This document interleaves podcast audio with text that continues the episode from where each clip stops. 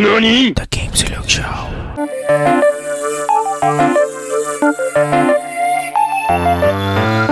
Upgrade complete. Upgrade complete. Upgrade complete.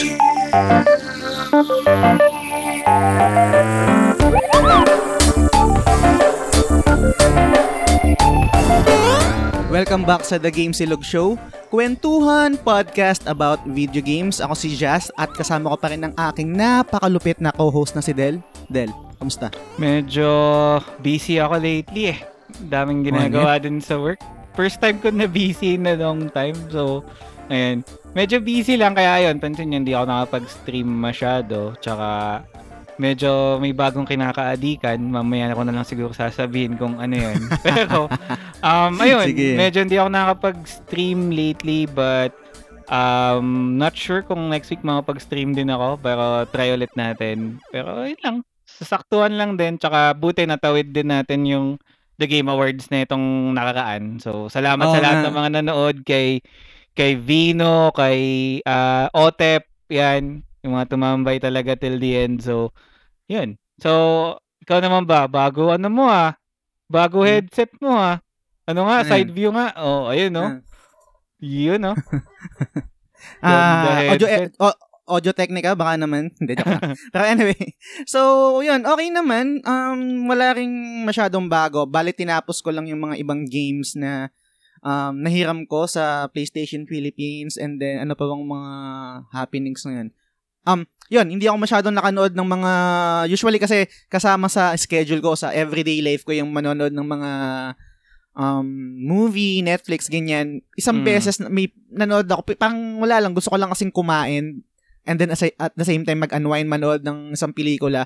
Usual na ano eh, usual na ginagawa natin. Ewan ko kung ganun ka rin. Yung parang bubuksan mo yung Netflix mo, mag scroll ka lang na mag scroll na maghahanap ka ng maghahanap ng pwedeng panoorin. Mm. Tapos ang ending, ang papanoorin mo is napanood mo na rin. So, ganun yung nang- nangyayari sa akin usually. Parang, ewan ko, ang weird lang eh. Parang ayokong mag-invest ng, parang hin- lagi kong iniisip na parang etong series ba to, worth it ba na mag-invest ako ng time para panoorin, para umpisahan? Mm. Tapos madidisappoint lang din naman ako. So, kadalasan ginagawa ko, doon ako sa sureball na alam ko mag enjoy ako. Ewan ko, Mm. Pang comfort parang- zone mo na. Hmm, parang comfort zone ko com- comfort zone. Parang meron niya akong kaibigan, actually parang sinasabi niya, lagi niyang um, nire-rewatch yung Friends, yung How I Met Your Mother, ano pa ba, yung mga series na gusto niya, pero alam niya nang alam niya na yung mangyayari, napanood niya na lahat, paulit-ulit, pero Oo. ala, inuulit niya pa rin, hindi ko alam, parang ganun yung yung etong week yung week na to, ganun yung parang ginawa ko lang sa sa panonood ko. So wala akong maikwento, wala akong bagong Walang pinanood. bagong Parang in- in- pinanood. oo. Mm. Inulit ko lang yung Spirited Away, pinanood ko, hindi ko rin natapos kasi naubos na yung pagkain ko. Na- Pag na, ewan ko, pag naubos yung pagkain ko sa Netflix, ah, ay, pag naubos ko na yung pagkain ko habang nanonood ng Netflix, puta, ti- tinatamad na akong manood. Ah. Tinitigil ko na yung ano. Pero yun, yun lang naman yung Nangy- mga... nangyayari sa akin yung madalas kapag kasi ako ako yung tipong YouTube 24/7 eh. Hindi ako bi- bira ako Mm. mag-Netflix, bira ako manood ng yung regular na TV, cable, ganyan. Kaya Ah, sa akin nangyayari yan kapag kakain ako tapos like gusto ko kasi pag kakain ako yung ganadong ganado kahit Mm. na sabi mong limitado lang yung pwede kong kainin. So, um, ginagawa ko, nanonood ako ng ano, ng Strictly Dumpling, ng mga ano, Uncle Roger, yung mga Uncle Roger. Mm, ang- Uncle Nino- Roger. Oo, yun. Uncle Roger, Ninong Rai. Yun yung mga nasa rotation ko kapag kumakain ako. Kasi parang gusto ko lang ba na medyo, ano, konting pampagana. Tsaka Mm. medyo good, mga good vibes lang. More on pag kumakain ako, yan. Pero kapag... Ayun! Ay, Mm. sorry, sorry, sorry. Sige, tuloy, sige. tuloy. Yun, Hindi, sige, tuloy mo. pag kumakain ako, more on yung mga talagang sanay na ako. Yung talagang alam ko maganda na yung content related sa food. Mm. Pero kapag halimbawang off-stream or nanonood ka na YouTube, doon ako man, doon na naman ako nag-explore lagi ng bago. Mm. For some reason sa pagkain, pag bago ako kumain, yung um yung mga playlist ko while eating, yun yung halos paulit-ulit kahit ilang beses ko na napanood video ni Ninong Rai. So Ninong Rai, baka naman. Baka naman. Hindi, yung na- naalala ko kasi nabanggit mo yung YouTube.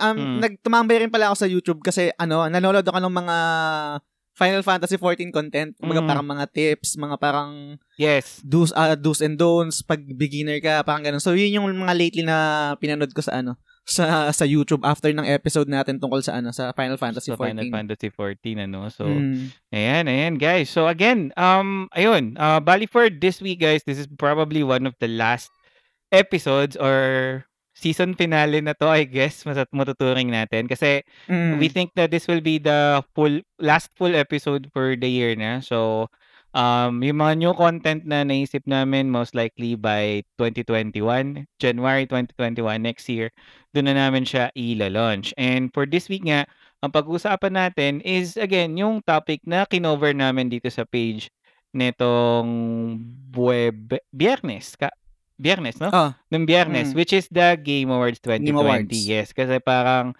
this time is medyo iba yung approach nila. While at the same time, medyo contro I can say controversial para sa ilan yung Mm. mga napili na winner. So we want to focus on this while at the same time din gusto rin naming i-share yung mga personal picks namin. Same na ginawa namin last year na Yes. nag-share din kami ng top 5 games. Pero ngayon may konting twist which is mamaya na lang namin na-explain kung ano Yes, yung ex- naging ano namin. explain namin mamaya yung parang pinaka-criteria and then yung mechanic namin kung paano yung pagpili namin ng top 5 games Mhm. of our uh, 2000, uh, 2020. Yes. So, yun. Speaking of ano din, mechanic and then yung year-ender, etong episode na to, most likely ito na yung pinaka-year-ender namin eh. Mm. Um, gusto namin magbigay sa inyo, mga listeners, mga followers ng, ng page, ng mga nakikinig ng, ng podcast, nanonood ng TT, ng Topic Topic every Sunday. We, we, parang we think uh, na magbigay ng something para sa inyo. Kung magabalik lang to give thanks sa, sa pagsuporta nyo sa amin. Mm. And then, meron kaming isang listener, isang follower, si Mako. Tama ba si yes, Mako? si Mako ng MY Mm. Gaming. So, um, i-transition ko na din dito, no? Kasi, um, nung time na nagbe-brainstorm kami ng ideas na pwede namin ibigay, naisip na namin na ito yung gawin namin price. But at the same time, eto nga, kung talagang parang dito ko nga na-feel na parang nagbubunga na din yung pinaghirapan namin over the past year eh, na lahat ng mga in-improves namin, like pinagpagura namin, invest namin is parang kahit pa paano nakikita namin kasi of all if all the people na may isip namin na pwede mag-sponsor is listener pa yung nag-sponsor nitong u- una naming item na gusto ibigay. So, ngayon, um, just wanna share na si Mako is kind enough for us, uh, for him to sponsor, um, eto na, sabihin ko na. Cyberpunk 2077. So, guys, Yun, no? pinaka-latest game yan. So, um, mamimigay po kami or with the uh, courtesy of Mako. So, um, for our year ender is uh, mamimigay kami ng copy ng Cyberpunk 20, 2077. But again, disclaimer, we'll be providing a code for PC. So, if you are using a console, then probably baka hindi mag-work sa'yo yung code kasi um, pwede mo lang siyang i-redeem sa GOG, which is parang launcher na may develop is CD Projekt Red. So parang Steam Yes. ng ano, parang siyang Steam ng CDPR. So maganda na rin 'yon na doon din nabili ni Mako kasi ang balita ko is kapag bumili ka sa CDPR or doon sa GOG is wala nang cut yung ibang third party team. So rekta Yes. sa kanila napupunta yung development which is I can say worth it naman. So Ayan. So again, special shoutout sa Mako Yap at sa MY Gaming sa pag-sponsor nitong copy na to kasi um, with this naisipan namin na dagdagan din yung mga items na pwede makuha ng maswerteng listener, viewer, or kung sino man. So ano ba yung isa na i-add natin dito? Okay, so yung isa, I think nabanggit namin na rin naman namin to before na balak namin mag-merch, i-launch yung merch namin. So most likely next year um paplansyahin lang namin tas ilo-launch na rin namin yan. Pero Hmm. dahil nga special tong 2020 positive negative sobrang special sabi natin na ganyan and Mm. then parang pagbigay bal- pagbalik nga ng ano parang giving giving thanks sa inyong mga nakikinig sa amin and then nag-follow sa page maliban dun sa sponsor ni ni Mako na Cyberpunk 2077 magbibigay rin kami ng um ng t-shirt ng The Game Silog Show. So first to kasi ang unang merong t-shirt ng is ako tsaka si Del syempre Mm. kami yung yung mga ano neto ng The Game Silog. So um ikaw yung yung mananalo ng Cyberpunk mananalo ka din ng first ever Game Silog shirt na Mm. i-release pa namin next year. So, yon Cyberpunk 2077, and then t-shirt, sticker ng The Game Silog, tsaka magnet. So, yun yung apat na items. So, kumbaga parang loot box yung dating niya. eh. Yes. So, yun yung apat na item na makukuha nyo pag nanalo kayo dito sa sa giveaway namin na to. So, Mm. pa- ganito, pa- paano ba, Del? Paano ba yung giveaway? Ganito, um, simple lang. Kailangan follower ka ng page. Pangalawa, kailangan mong i-share yung po, ipopost namin sa Monday, nang nandun yung mga mechanics, andun yung, most likely may picture yon nakalagay doon yung mga prizes doon sa page, ah, sa post namin na yun sa Facebook page ng At The Game Silog Show. And then, kailangan mo lang sabihin kung bakit ikaw yung kailangan namin piliin. Anything goes dito. Um, anything goes. Be creative, sabihin, maging magpatawa ka, y- kahit nakakatawa yung reason mo, kahit madrama, kahit ano, kahit anything goes. Ang ang mangyayari nito is kailangan mo lang i-comment doon sa sa post namin na yon. And then um by Sunday, i-discuss namin yun ni Del. So most likely ang ang sasabihin namin ang announcement namin kung sino nanalo is I think mga 20, no, Del? Mga December 20 or 21 kasi December 20 most likely ito yung last na Top- na topic topic namin and then 21 wala na ah, off Pahinga na kami muna. Mm. Pahinga na balik na kami next year. So most likely kung hindi man Sunday ma- Sunday 20th or 21st ng Monday. So yun ulitin ko lang ang, ang tatlong requirement lang para manalo kayo is una kailangan follower kayo ng page. Pangalawa is kailangan yung i-share yung yung post na ipopost namin sa Monday sa page ng The Game Silog Show. And then third kailangan yung mag-comment doon sa post kung bakit kayo yung kailangan na, ay bakit kayo yung karapat dapat naming piliin. Pero ibig ko sabihin ng karap, ibig na ibig namin sabihin sa karapat dapat is anything goes talaga. I-discuss namin ni Del na parang, uy, pre, nakakatawa to. Mm. Feeling ko deserving to para manalo. Or, pre, ang ganda ng, ng backstory nyo Mm. sa sa post niya kung bakit siya yung gusto niyang mapili. Bigyan ko kayo ng example ha. Um, nabanggit ko mm, nakaraan din na meron po sa PlayStation Philippines na um, nag, meron silang delivering hiram project, di ba? Mm. So, magpo, nagpo-post sila doon ng mga games na pinapahiram nila. And then, magko-comment ka doon kung bakit ikaw. Ang kinoment ko doon is, um, yung first quarter ng 2020, halos magkasabay yung release date or yung, ta- yung release window ng FF7 remake tsaka ng Resident Evil 3. So, dalawa yun, naka, nag-pre-order ako nun, and then pandemic came. So, kinancel ko yung pre-order ko, and then kinuha ko lang yung Resident Evil 7 remake kasi budget, 'di ba? Hindi naman tayo mayaman. Isa lang pwedeng bilhin na game. And then at the same time, sinabi ko rin na meron kaming podcast ni Del at gusto kong sana sa future i-review yung Resident Evil 3. So, yun yung backstory na binigay ko dun sa page na kinoment ko. Mm. And luckily, ako yung napili. Ako yung napili na na mapahiram nung Resident Evil 3 remake na game at saka ng um, Shadow of the Colossus which is yung ini-stream ko. So, Mm. anything goes, sabihin nyo lang, mag-comment lang kayo kung bakit kayo yung pipiliin namin, kung bakit kayo yung karapat dapat namin piliin. Be creative, be out of the box. Um, pwede nyo rin kaming i-bullshit, okay lang, hindi naman namin malalaman yan Mm. kung binubullshit nyo kami sa story nyo. Okay lang yan. Hindi Hmm. namin, hindi na, parang lalabas na sa amin yan. Basta, mag-comment lang kayo dun sa ipapost namin sa Monday.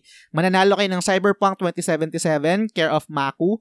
And then, the game, ah, exclusive na The Game Merch. Silog shirt, merch, tsaka sticker, tsaka magnet na The Game Silog Show. Yes. So, So, yun, again, yun yung ang- mga prices namin. Yes, again, ang bottom line there is be creative. So, hindi po kami naghahanap ng pinakamadramang comment ha. So, Mm. basta be creative. Something na, ano, something na makakuha yung attention namin. So, alam niyo naman siguro yung trip.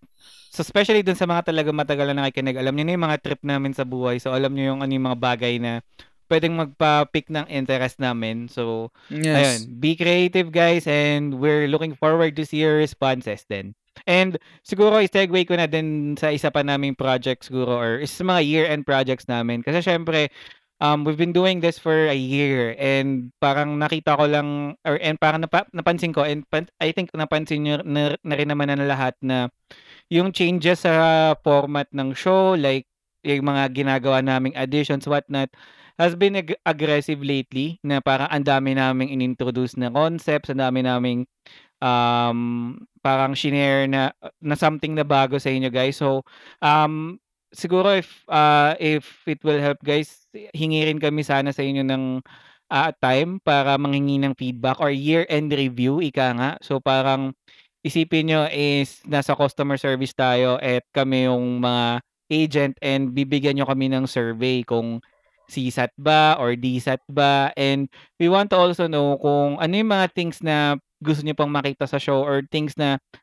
um, gusto gusto nyo pang improve namin kasi um, for the longest time then is the way that we tweak yung mga changes dito is decision namin dalawa but um, we want to involve you guys din dito sa creative process ng show. Kaya um, by this time or by the time na napakinggan mo tong episode na to for sure nakita mo na yung Google form na ni-launch namin sa page. So um, we appreciate kung ma-answer or masagutan nyo to. And if may ano kami and um, also if meron kayong mga questions na gusto nyong i-share sa amin or gusto nyo itanong sa amin na normally hindi nyo natatanong sa topic-topic or something personal ba, parang ala vlogger style. So, we will put a section there dun din sa form. So, I hope na um, ah, mag-participate kayo and in a way is ma-recognize din namin or ma-share din namin sa inyo yung year-end report ika nga. Because we're thinking na ito yung isa sa mga last episodes din namin for the year. As after this, we're thinking din na ilabas din yung mga feedback na nakalap namin sa inyo and to share our side and you know um as more of a shout out episode to wrap things up so I hope ma I hope Yes. mag-participate kayo then but Nice, of nice. course don't forget to like follow and subscribe to our page sa The Game Silog Show available kami sa Apple Podcast sa Google Podcast sa Spotify sa Anchor sa Facebook at kung saan-saan mang podcast platform available in audio and video format. Thank you Yun. very much. So, Mhm. nabanggit natin Del no, yung yung yung premyo natin is Cyberpunk 2077. Mhm. Alam ko medyo olats na na transition to pero we want to be honest, we, we want to be genuine as much as possible. Mm. Kamusta ba yung experience mo sa Cyberpunk 2077? Well, eto kasi yun eh. Um, ako, I'm trying to keep an open mind with Cyberpunk 2077 ngayon kasi it's a game na talagang alam ko na mag-work sa akin and based, lang, based dun sa an hour or based dun sa one hour of stream time na ginawa ko dito sa page is I know for a fact na this is something na game na i-binge play ko talaga. However, what's stopping me right now from playing it is obviously the bugs. Like, day one kasi tayo bumili. And um, for the longest time kasi, or um, actually, being honest, parang naging kampante ako bumili ng mga day one games sa PC lately. Kasi nung bumili ako ng Watch Dogs Legion, is hindi naman siya gantong buggy. Even yung Valhalla, na binili ko din the same day, hindi playable siya. Though may mga bugs siya, but it's not as worse as what's happening with Cyberpunk right now. But we have to also take note that one, yung game na to is day one patch lang. So, most likely, hindi pa na-iron out ng CDPR yung talagang mga issues. Kasi na-test lang nila yung game with a limited pool of testers compared now na buong mundo na halos eh nag nag, nag ano na nag-download na ng game and doon na talaga nila nakita yung totoong problem. So, hindi ko siya ma-stream for now. But, the gameplay is actually good. It's just that, again, subjective yung idea na third na first person siya. And we know na hindi lahat ng gamers eh um, pabor sa or, or like comfortable maglaro ng first person kasi nga nandun yung halo factor eh. But for me, okay sa akin yung ganun. And for among the first person shooters na talagang story driven, I guess naigita na to yung game na currently this year is nagbigay sa akin ng idea na ang mga first person shooters pala is pwede magkaroon ng magandang story which is Halo. So naigita niya yung story wise ng Halo and mas immersive siya talaga na ayun, I'm hoping na ma-iron out yung bu- bugs. And by this time, guys, sa PC is nag-release na sila ng patch 1.04 which claims na na, na fix na yung issues nung game. So, I'm hoping na pag in-stream ko to next week is hindi na natin ma-encounter kasi for now kasi my hands are pretty much ti- uh, tied with Final Fantasy 14. nice segue, 'di ba? So special shoutout ulit kay uh, Mariel and kay V sa pag-guest sa amin last week kasi talagang yung mga napag-usapan namin on that episode is naging helpful para sa akin na mas mag-invest ng time dito. So, after ko ma-disappoint ng medyo slight sa Cyberpunk is nag-FF14 na lang ako and surprisingly right now level 48 na ako. Paladin. Ah, Dick.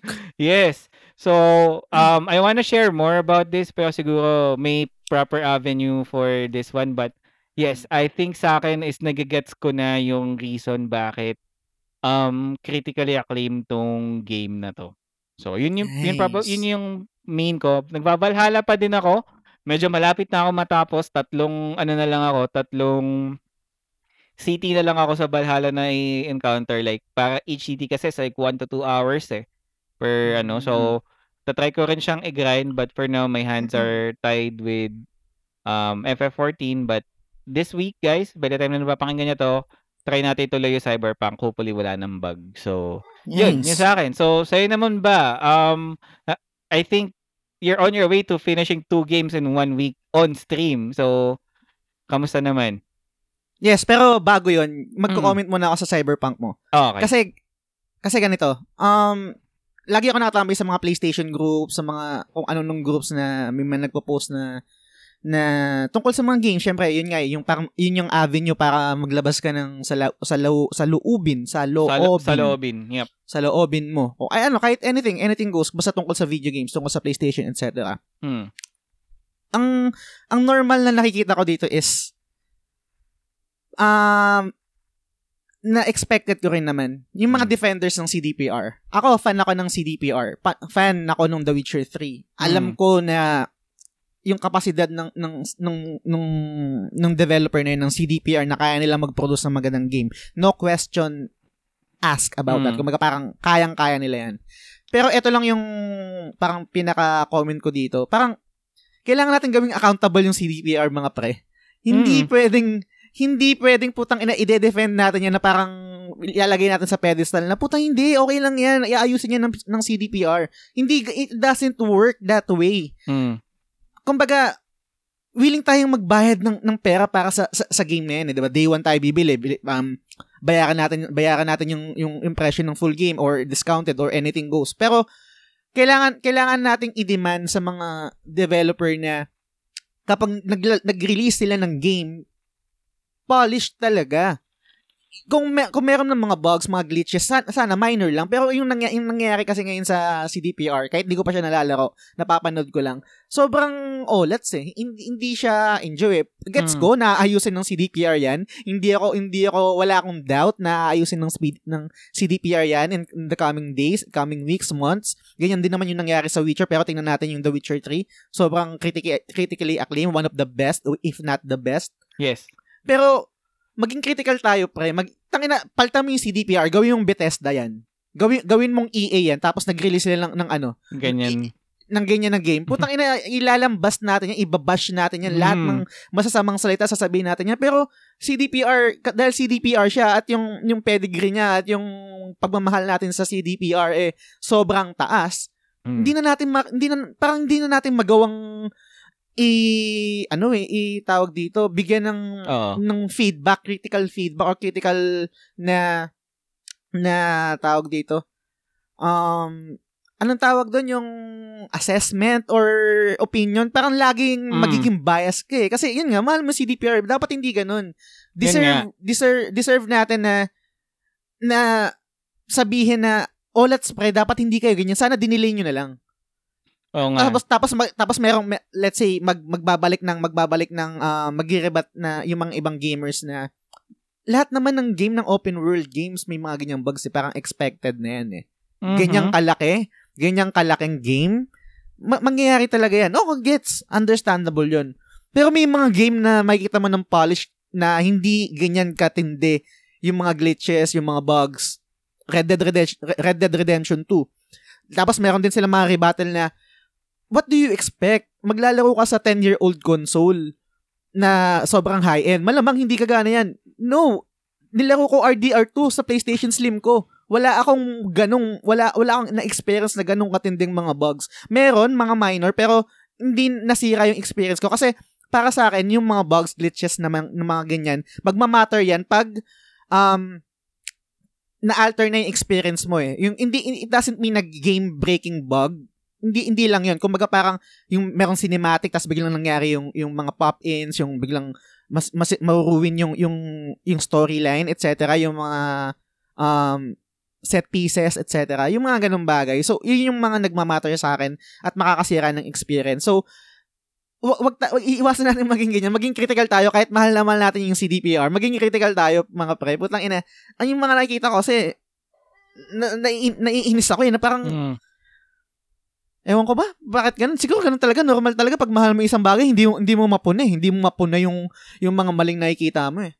I agree ka, I agree na talagang kailangan maging accountable sila. And I think they're ano naman eh, they're ac- acting upon it na kasi like parang napapadalas na yung release ng ano nila kasi from patch 01 naging patch 04 na agad ilang araw pa lang na launch yung game. So I think they're doing their best pero um yun nga um as a gamer na talagang in-anticipate para sa akin na talaga in-anticipate ko pa na talagang hype na hype ako sa game since noon pa, like ilang beses ko na sinabi on the past episodes na talagang gustong gusto ko ito lalaroin, na-disappoint ako with the fact na parang hindi siya service, yung, yung, yung degree ng bugs dun sa game is hindi talaga serviceable kasi bakit naman yung Valhalla? Bakit naman yung ano, ibang mga developers na nag-launch ng games na expect natin magka-crash yan from time to time pero not as worse as what I've experienced with Cyberpunk. Kasi ako, nilaro ko siya off-stream nagtry akong imulit, gumawa ako ng ibang character, putya, 15 minutes naghahang siya. Which I think, from what I'm seeing in the forums, is na-rule out na nitong late latest patch. So ako kaya nga, optimistic ako and I'm keeping my mind open pa rin na um, hindi ko siya i-judge agad because of how I've experienced it day one. But just being honest, this is one of the worst day, one of the worst day one experiences na na-experience ko as a gamer na talagang nakaka-disappoint na parang in-expect mo lalaroin mo to in the whole day or during stream pero hindi eh. Nag-end up ako naglalaro nag-end up ako na naglaro ng ibang laro na parang first yun na Hmm. ganun. So I hope and I know CDPR is doing their best kung Yes. a- apart man sa bug siguro I'm thinking na magdadagdag sila ng free content. The same na ginawa din nila sa Mm. Witcher 3 na sobrang daming free content na pina- binamigay nila sa ano sa mga players nila. So I'm thinking na ganun yung route na gagawin nila and yes. Um nakakagulat lang kasi nakailang nakailang extension na silang ginawa dito and we're thinking na parang sige magkakaroon to ng mga minor hiccups but it turns out pala na naintindihan na natin yung reason kung bakit nanghingi sila ng extension and kung nanghingi pa sila ng extension, ng isa pang extension, para lang Mm. ma-make sure na hindi ma-experience ng majority ng users, yung experience ko nung day one is I think mas tatanggapin ko yun. Totoo. Tsaka isa rin pala yan sa mga reason kung bakit, kung, kung nanood kayo ng mga reviews, yung mga, um, ang binigay ng, ng CDPR is code lang sa PC. Never sila nagbigay ng review copy ng sa console. Yes. Kasi, So, gets, gets mo na kagad eh, na parang hindi sila confident, alam nilang sira. mm, Yun yung nakaka-disappoint dun eh. Alam nilang sira na hindi mag-work, hindi optimized sa console. Bakit pa sila nag-release sa console? yes. 'Di ba? So, but I So, think, al- al- get- gets, gets, gets Mm. ko eh, na parang aayusin ng CDPR yan eh. No mm, doubt about that. kaya- Pero, hindi dapat ganyan. Kasi, ako nga sabi ko nga before, nung hindi pa ako nagpa-podcast, nung, nung may idea pa lang ako sa CDPR, sobrang, sobrang nililook up ko yung, yung, yung company na yan, yung developer na yung CDPR dahil nga nalaro ko in The Witcher 3. Kung i-release nila yung Cyberpunk, tapos ang presyo nila is $70, $80, okay lang, putang ina, bibilin ko pa rin yan. Pero, kailangan give and take tayo. Ibigay mo, sa- kung ano yung value ng pera ko, ibigay mo sa akin nung araw na binili ko yon dapat i-demand natin yun sa mga developers eh. eh ayoko nung argument na hindi ganyan talaga pag open, open world, magkaka-bugs talaga yan. Gets, meron kasing tier yan eh. May Mm. tier na parang tier 1 minor bugs, may, uh, tas mid tier, and then yung up, yung higher tier na talagang makakasira ng experience. Lower low, lower tier yung mga minor bugs. Okay lang yun, walang issue doon. Yung ang sinasabi ko is yung na-experience at ng mga nakikita natin sa sa Cyberpunk kasi yun hindi minor yun. game So, breaking siya. Yun. may types ng bugs na parang okay lang, pero may types ng bugs na talagang pwedeng masira yung mood mo Mm. or mabago yung perception mo dun sa laro. And sad to say, Cyberpunk is that game na pwedeng mabago yung perception mo. Kaya nga, ayun, be open-minded lang siguro. We understand and we know that CDPR will act on it as soon as they can or as fast as possible. But yeah, um, let's see. Tingnan natin sa mga susunod na araw and malalaman nyo rin yan sa mga i-stream ko. So, yun. Medyo na list dun, ah. tayo ah. Pero, Oh, sige, okay lang sige. yan kasi hindi ko nabigay yung opinion ko sa'yo. Nag-transition ka kaagad sa akin sa mga games na nilalaro ko eh. So, Hmm. yun. Ang games na nilalaro ko ngayon, kaya na nabanggit mo kanina, is yung Resident Evil 3 pa rin, tsaka Shadow of the Colossus. Ah. Yun yung games na nahiram ko sa, eh, pinahiram sa akin sa um, PlayStation Philippines. Pa- tapos, tapos ko na yung, R, yung Resident Evil 3 remake. And then, yung Sha- Shadow of the Colossus, patapos na rin. Siguro mga 3 to 4 hours na lang, tapos ko na rin yung game. Ah, ano pa ba yung mga games na nilaro ko? Yun, FF14, in- inumpisahan ko na rin. Nasa level, I think level 20 na ako. Hindi pa siya Mm. nag hindi pa siya masyadong nagki-click sa akin. Kumbaga parang wala pa akong um paano ko ba sabihin? Hindi, hindi hindi ko pa nararamdaman yung nararamdaman ni Del tsaka yung mga sinabi ni Wariel tsaka ni Misa Mm. Tungkol dun sa game. Wala pa. Kumbaga parang kung ano lang yung makita ko na may icon ng ng main quest M- MSQ yun lang yun lang yung ginagawa ko. Tapos Anong character mo? Anong anong job or class? Moro, Marauder? Ah, Marauder ba? Marauder. Okay. Mm. Mm, parang pares pala tayo tank tank din tank din yun eh. So Mm, more on di- damage. So ano lang no, share ko lang experience ko lately no. So sa akin di, same ako, level 20 hindi pa nag-sink in sa akin yan. Pero kapag um nasa mga late mga nasa level 30 ka na at kapag meron ka ng chocobo, yun. Mm. Doon na doon na doon na ako na hook talaga kasi same din ako na naramdaman ng una pero talagang pinipilit ko lang but yun, sa sobrang pilit ko, na-addict ako.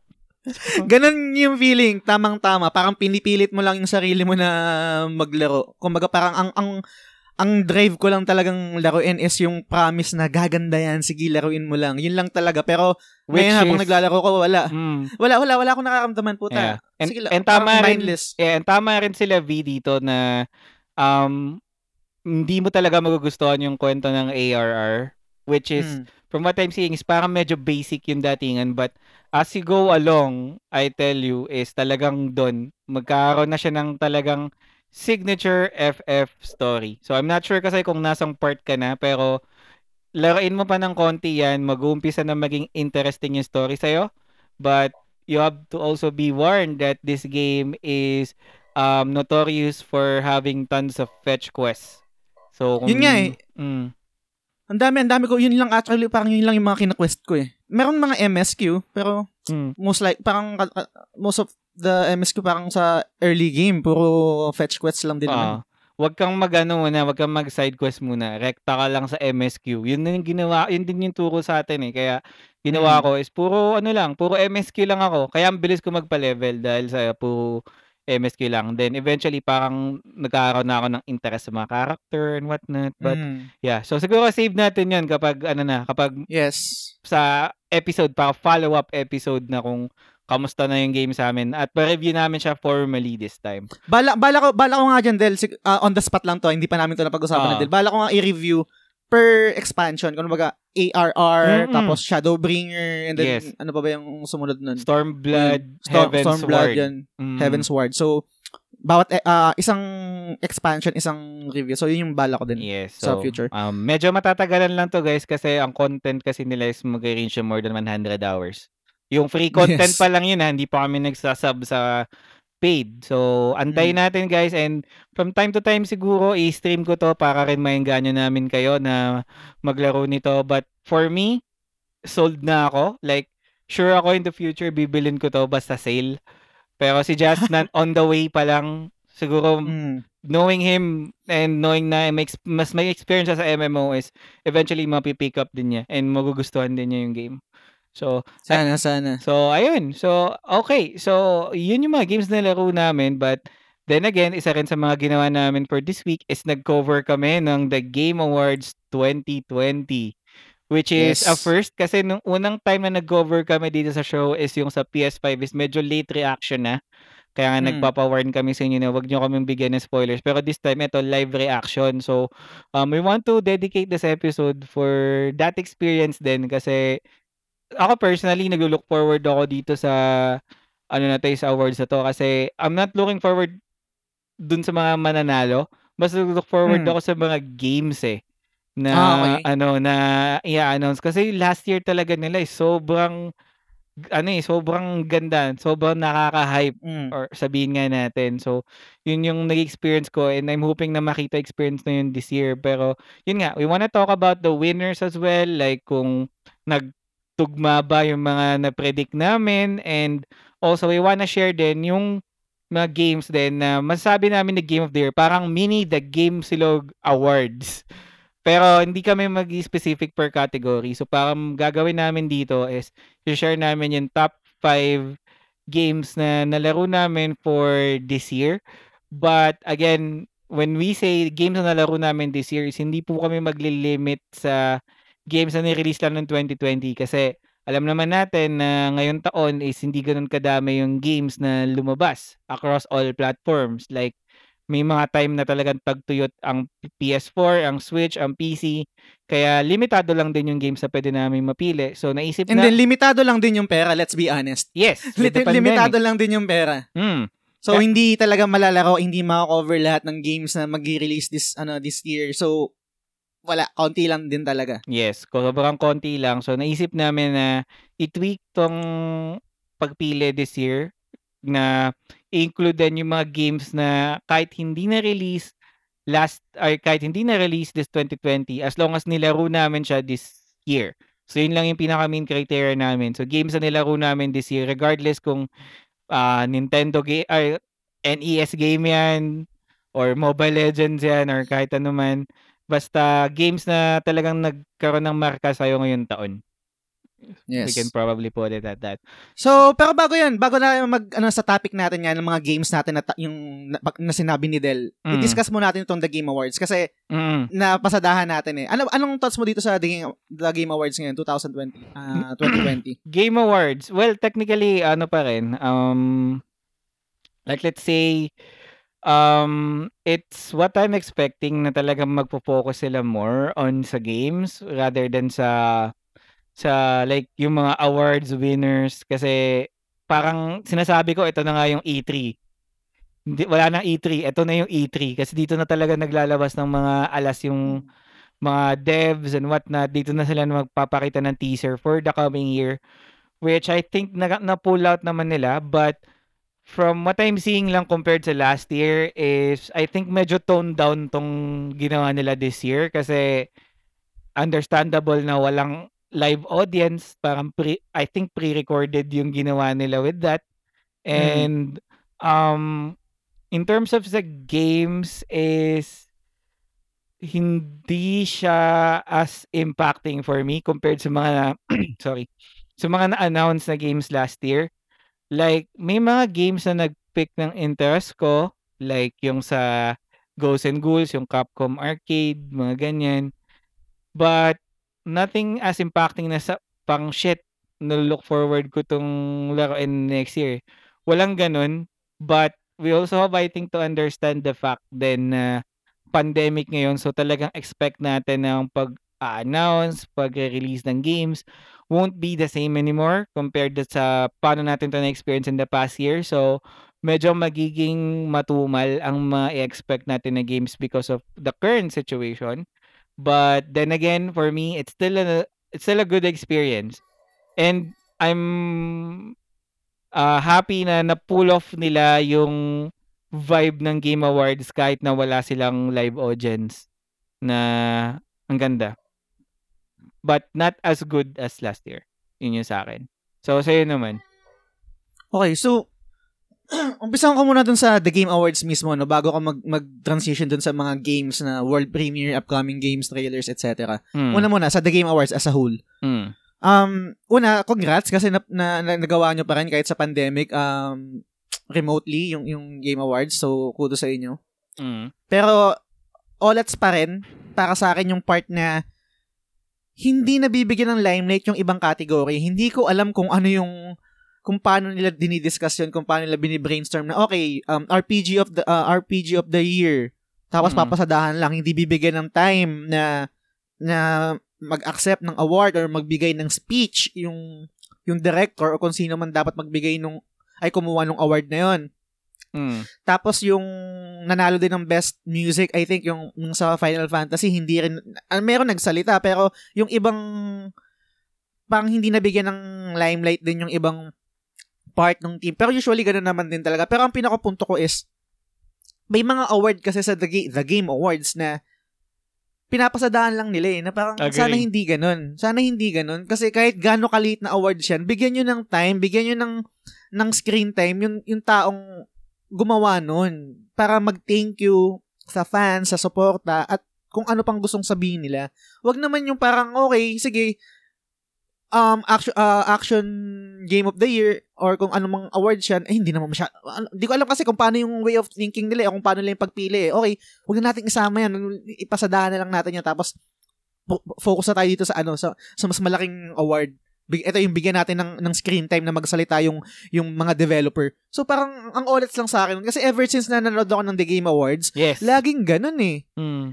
Huwag sanang ganun. Kumbaga kahit maliit na award yan, bigyan nyo ng time magsalita yung tao kung sino man yung um, nakatoka para dun sa, sa, sa game na yun. Kasi, yun na nga yung time na tangina, ito nga yung parang isa, ito yung time na isa-celebrate natin yung mga video games eh. Tapos, may may pili, may piling award na yun yung makakapagsalita lang. Mm. Ang ulats, ang ulats nung para sa akin. So sana sa up, upcoming years, next year, sa susunod ng mga taon, sana lahat mabigyan ng screen time sa bawat awards. Maliit man yan, mobile game of the year man lang yan, Mm. o kung ano pa man yan. Sana pantay-pantay. Sana bigyan ng screen time yung mga tao o yung mga developer na gumawa niyan para mag-thank you, mag-speech, kahit ano. So, Yes. yun yung yun yung number one ko na ano sa The Game Ang ano Awards. kasi dyan eh, ang thing kasi dyan is, I'm not sure ah, kasi hindi ako nanonood ng mga Oscars or any music Mm. awards, pero pansin ko kasi sa like music-related awards, like MTV Awards, is lahat ng award talaga iniisa-isa nila or kahit dito sa Pinas, yung Mix Awards dati, halos Ah. lahat, wala silang, lahat binibigyan nila ng time, ng time na umakyat sa stage, kahit na Ah. sobrang minor lang, pero I'm not sure kung sa mga high tier na award ceremonies like Oscars, Grammys, kung nag-skip din sila. So, I'm kind of thinking na baka ganun din yung kinoko- ginagawa nila style kasi ganun talaga yung style ng award ceremony na hindi nila lahat papakyatin. Pero yeah, I agree. Sobrang olats na walang limelight yung mga ibang developers kasi ano yun eh, um, pangdagdag boost din ng moral and pangdagdag hype kasi um, I don't think that itong si Jeff Keighley nagbibigay siya ng monetary prize dito sa mga games na to eh. Like Ah, parang hindi. parang hindi eh. And the fact na yung mga developers minsan, especially in mga past years is kailangan pa nilang mag ex- mag-spend ng effort na mag-fly pa, magpadala ng tao papunta doon, mag Hmm. mag mag mag-invest ng mga kahit anong production number man, mag-prepare ng ads for something tapos hindi mo sila bibigyan ng limelight. Parang hindi nabibigyan ng worth yung Mm, ay, iba. Wala akong, parang sa akin ko mananalo ako ng awards Mm, o ng award, mm, tapos hindi ako makakapagsalita, hindi ako makakapag-thank you, hindi ko, hindi walang parang yung pagtanggap ng award na yun. Ah, Para saan pa yung award na yan? Tang ina, sa inyo na lang yan.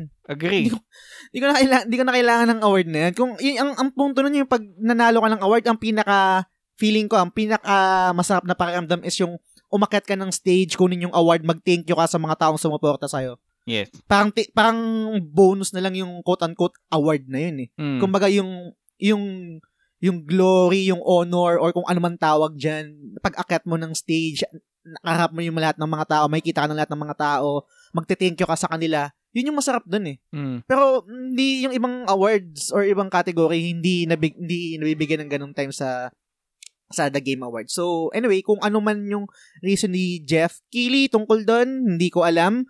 Pero sana moving forward, sana maging pantay-pantay kahit kahit ano, mag, magbawas na kayo ng ano kung anong pakulo nyo, bawasan nyo na yan. Idagdag nyo na lang yung screen Yes. time sa mga taong ano, ah, tatanggap ng mga awards. Kasi yun lang man, yun namang purpose niyan, 'di ba? The Mm. Game Awards nga eh. So, yan, yun lang yung um parang overall opinion ko sa The Game Awards as a whole. Mm. Um, tapos sa mga world premiere, upcoming games, trailers, ikaw Del, ano ba yung game na nakita mo dito na parang, oy, okay ah, oy, ano ba yung ah, reveal or ano yung teaser na nakita mo dito na parang nakuha yung ano mo, interest mo? Medyo mahirap sabihin eh, no? Kasi ano eh, some of the games na nagkaroon na na-pick yung interest ko dito are things na na-announce na previously. Like Monster Hunter Rise. Yung Hmm. isa sa mga nilook forward ko laruin next year. Isa yan sa, I guess, nagpa-peak ng interest ko. And Near Replicant, though pre-show ko ito. Yes. Kasi Mm. alam naman natin yung caliber ng Platinum game Platinum Games eh. And knowing na yung development is almost complete na and we are expecting it to release next year is I'm Mm. looking forward and naka-curious ako kung yung experience ko ba sa Nier Automata will be the same as playing Nier Replicant. Kasi I think Nier Replicant is like a prequel or parang Ah, ito yung yung magiging eh. spiritual successor. Ito yung pinagkuha na ng spiritual successor ng Nier Automata eh. Itong Nier Mm. series na to and this is one of the first. And yeah, dun, yun, yung, yung, yung mga nasa pre-show, yun talagang nagpaano ng interest ko. But isa pa siguro sa i-highlight ko dito is yung mga addition ng game sa Xbox Game Pass. So, flex ko na lang ulit si Team Xbox, no? Kasi apart dun sa nili- nilaunch na na announcement for, ano, for um, EA partnership with Xbox this month, is Mm. may mga additional games pa sila na i-release sa Xbox Game Pass. Like, pinaka noteworthy is Among Us ilalabas sa Xbox Game Pass for PC tsaka Nice. iba pang AAA game. So talagang parang nakikita ko lalo yung worth ng Xbox Game Pass ngayon and nakikita ko talaga na strong contender sila kahit na wala silang na body bag na awards this year. So yun yung mga natuwa ko and also yung Ghosts and Ghouls kahit na alam niyo naman na Mm. hindi ako talaga naglalaro ng hard games pero nalaro ko kasi ito sa eto being honest ah, kasi PSP era pirata ako. And pag Mm. gamit pag may gamit ka na pirata na PSP that time is may option ka to cheat. So nilaro Mm. ko and tinapos ko yung Ghosts and Ghouls na remake sa PSP with cheat na sobrang na-enjoy ko na Parang dire-diretso in like 3 hours natapos ko siya. So parang ang- nung nakita ko yung gameplay na to is parang wow, ang parang sarap laruin. But I don't think na kaya ko kasi I know na mahirap to and get good level yung hirap nito. So yun, yun yung mga natuwa ko.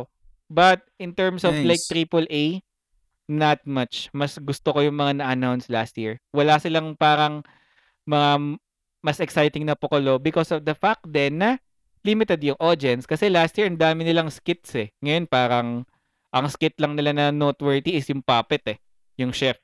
Yun lang. That, mas, Actually, wala kang, parang wala kang pakialam dun. Sino ba yun? mm, Parang ganun yung habang nanonood ako dun. Pero anyway, mm. Yun lang. lang. So, ikaw ba, sa mga in-announce na game, meron ka bang parang, uy, okay to ah, mga ganun, moment? Oh, meron akong ganung moment pero siguro una muna ah, na, na- na-excite ako kahit hindi ako player ng Smash. Natuwa ako yung yung doon doon ako na hype yung pag pag-reveal kay kay Sephiroth. Mm, Yun yung sobrang angas nun.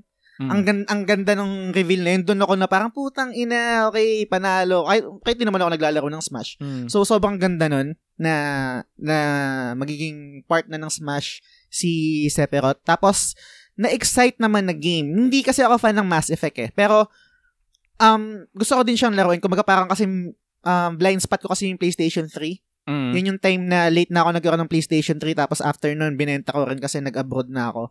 So excited ako na laruin yung Mass Effect kasi will continue parang ganyan lang yung nakalagay eh. Tapos alam ko magkakaroon din kasi ng remake yung Mass Effect Trilogy so most likely lalaruin ko yan kasi hindi ko, I, I, I know na maganda yung yung games na yan lalo na daw yung yung 2 Mm. So, excited akong laruin yan. And then, yun, yun, yun lang yung game na, na, na-excite ako dito sa mga in-announce nila. Other than that, wala na. Yung Monster Hun- Hunter Rise, um, okay naman, na-excite ako para sa mga taong na-excite, katulad ni Del. Mm. Kasi, hindi ko naman din malalaro to kasi parang wal- anytime soon, wala naman pa akong balak bumili ng Switch. So, ano pa ba? Yun, yun, yun lang yung, dun lang ako na-excite talaga sa Mass Effect na parang, okay, bubuhayin nila yung, yung franchise. So, most likely, sana mas maging okay yung kakalabasan. So, yun. Sayang nga eh. Kasi parang sa Game Awards usually, yung mga games na in-announce na, yung mga games na pwede mong i-hype is usually dito na naglalabasan eh. So, it's quite disappointing to see na wala tayong nakuhang parang more contextual updates regarding FF16, FF7 Remake 2, Yung mga games na Elden mga- Ring, Elden mga Ring yan. Knowing na nanalo Silent pa ng, Hills. Yes, knowing na nanalo pa ng award ang Elden Ring. Wala pa rin Mm. siyang parang context and whatnot. So, yun, medyo ano, medyo yun yung nakikita ko na kulang in terms of ano, walang updates. Kasi last year may update sa Cyberpunk, may update sa Totoo.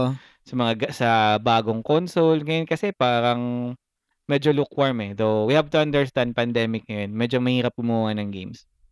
Yes. Tsaka okay lang din yun. Actually, um, ako yung, I think, man, my, minority na mas gusto ko yung pag mag-release sila ng ganyan ng trailer or kung gameplay reveal, etc. Mm. Yung hindi na matagal yung aantayin ko. Kasi parang nakakainip eh. Gusto ko yung approach niya na nag-reveal one year tapos next year mali, na, marirelease na. Putang na sobrang panalo nung ganung, ganung, ano, ganung style ng hype. Kasi yung hype na sobrang tagal. Pero anyway, may mga kanya-kanyang reasons naman yung mga games na yan eh. May kanya-kanyang category, may kanya-kanyang criteria, etc. At kung ano pa, na, ano pa yan. So, siguro, im- i- i-proceed na natin yung topic natin sa mga nanalo sa Mm. The Game Awards. Mm. Um, paano ba? Paano ba umpisahan to? Ganito eh. Ma- maraming madidisappoint. Maraming, maraming na-disappoint actually Mm. sa mga nanalo lalo na sa Game of the Year na nanalo dito sa The Game Awards. Pero bago tayo mag-proceed doon, doon sa pinaka ah grand grand prize o yung pinaka malupit na, na, na awards dito sa The Game Awards is ano ba yung ibang category dito na nilook forward mo na sa tingin mo ah deserving naman yun din yung manok mo yun yung tab- dapat manalo pero ano din naman yung mga iba na category na sa tingin mo is ala ba't ganun Kasi- Mm. let's let's be honest, hindi naman natin 'to cover lahat, no. Kung ano ano lang sa tingin mo na category na may paki ka, may amor ka na parang Mm. itong awards na itong award na 'to. Yeah. Hmm, bakit yun yan? Marami actually. Kasi most din naman ng mga na-predict ko is sila rin yung nanalo. Like, Mm. for example, ang pinaka natuwa ako ah, among all awards is yung Games for Impact. Kasi Okay. akala ko, ako lang yung naka-feel ng gano'n na nalaro ko yung Tell Me Why. But it turns out, parang ano kami, parang in sync pala kami ng mga jury and ng mga tao din in general na ganun din yung na-feel namin nung nalaro to. Kaya sobrang happy ako sa Don't Nod and yeah, Nice. um, I'm looking forward sa mga content nila. And as a matter of fact, meron silang bagong content, Twin Mirror. Gusto ko din laruin. Na ganun din yung approach nila, medyo bold din. Parang Mm. psychological yung datingan. So, try natin i-review yan. Pero, sobrang natuwa ako doon sa, ano, sa award na yun. And Animal Crossing, given na family-friendly game. Ah. Yun.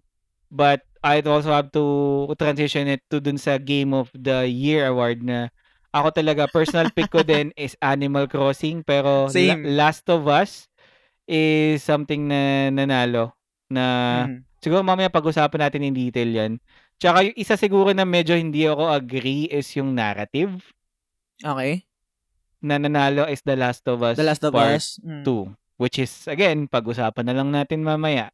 Kasi we can talk about The Last of Us of 2 as, as whole eh. Pero doon, medyo hindi ako agree doon. Sa Mobile Game of the Year naman, Among Us, nag-body bag sila ng maraming awards. Sobrang Yes. deserve.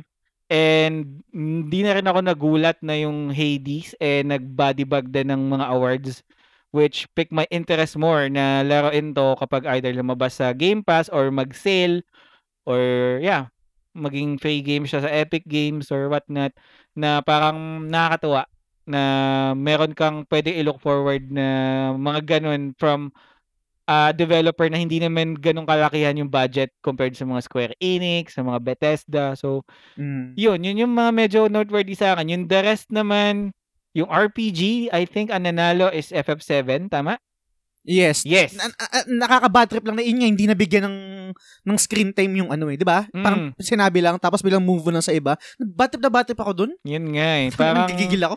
oh, tsaka sa Nintendo, ala, I think walang speech ang Nintendo, di ba? Doon sa wala ano, wala, wala na eh. Na parang, biruin mo, isa sa mga heavyweight yun na game na hindi mo binigyan ng chance magsalita na knowing na ililimit nila yung time and parang I'm, we're predicting nga na hanggang 12 yung event eh. Ginawa lang nila hanggang 11 eh. Na parang bigyan mo naman sana ng time yung Nintendo na magsalita kasi ano yan eh, talagang highly predicted yan na yun ang dudurog sa Ghost tsaka sa The Last of Us 2. Tapos parang pinapyawan lang. So parang kung ako si Nintendo is parang mawawalan ako ng amor na um, supportahan yung Game Awards or mag-show pa ng further content kasi hindi naman ako nakakapag-speech eh. Kahit si ano lang eh, kahit yung mga developers lang nung ano eh, nung Animal Crossing eh. Kasi talagang hindi biro yung ginawa nila eh. Kaya, ayun, yun lang, yung overall comments Yung ko. yung skit, yung skit na sinasabi mo kanina, yung sa Overcook, yung, sino ba yun. Yung, Yung, yung puppet na chef. yung pap- puppet, uh, dapat tinanggal na yun eh. Yung, yung screen time nun, binigay na lang dun sa mga ibang Yes. nanalo ng awards na, mag, na para mag-speech. Eh. Parang, Jeff Keighley, hindi namin kailangan yung mga ganyang-ganyang skit na yan. Mm. Hin- Hindi talaga. Hin- Hindi yan nag-promise, hindi yan nag-work sa mga gamers. And then at the same time, etong The Game Awards, ang pinaka-konsepto nito is to, to, cele- to celebrate video games and the developers eh, 'di ba? Mm. Gets ko na kailangan mo ng ads, kailangan ng advertisement kasi diyan ka kumikita eh. Diyan diyan diyan yan yung magpapatakbo ng makina mo eh. Pero Mm. gawin naman nating priority yung ano, Oo. yung yung awards mismo. Pero let's move on na lang kasi mm, natitrigger na naman ako. For me naman kasi ako, honestly, wala akong, ako, nag-look forward ako sa skits kasi ako yung tao mahilig sa comedy. Like, mabilis Mm. akong matawa sa mga ganyang bagay and it adds entertainment value. Yun, ah, kaya parang sa akin, okay yun. Kasi I think tradition na rin talaga ng mga awards night yan na parang to have fun. Kaya nandyan yung mga skits na yan or yung mga funny speeches, ika nga, Mm. na parang ngayon kasi is medyo lackluster compared sa showing sa showing nila last year talagang may mga funny moments eh kaya sa akin okay yun goods yun pero yun nga I I I, I, I kind of agree din dun sa sinabi ni Jess na parang instead of spending time on skits sana binigyan mo si Nintendo man lang kasi Mm. isa yan sa mga talagang ano eh pioneers din ng industry hindi mo man lang pinagsalita Parang, Kasi kung papapiliin ako ng ganun, yung skit na yun, tapos Mhm. or develop developer ng Animal Crossing magsasalita Mm. para usapin yung mga fans. Kasi putang ina sobrang big din lang Animal kahit hindi ko nalaro yung Animal Crossing Mm. ramdam ko sa sa Twitter kay Del mismo sa ibang tao na kung gaano kaimportante yung Animal Crossing ngayong 2020 mm, Be- believe believe me ngay- kayong kayo na mga nakikinig ngayon kung hindi nyo man nalaro yung Animal Crossing sobrang big deal ng game na yun ngayong 2020 isa yun sa mga game na talagang hindi man pinlano pero natadhana na parang tumu- makatulong sa mga sa mental health ng tao para kahit man lang makalimot kahit papano dun sa pinagdadaanan natin ngayon. So, mm. sa, sa- wala lang, parang ang olats lang. Ang Yun olats lang ng part eh. na yun. Pero the rest naman is for me deserving. Eh, May mga Yes. may mga picks ako na hindi nanalo like Genshin Impact for mobile natalo siya ng Among Us but Woo! Yeah. Team Among Us so uh, but then again overall goods ako aside siguro sa narrative I Mm. might disagree with that and sa game of the year medyo hmm, I'm really expecting Animal Crossing but hindi talaga eh. So yes. but then again it's up to the jury. So yun yung sa akin. So sa'yo naman. Okay, yung isang mababanggit ko lang dito na talagang hindi ako agree, debatable naman to, yung best art direction. Gets ko yung Ghost of Tsushima na talagang ang ganda talaga, eye-popping, yung yung scenery, yung yung Tsushima mismo, yung yung grass, yung yung scenery, Yung, yung, hangin, yung horizon, vibe. yung hangin, yung vibe, everything about it sobrang ganda. Mm.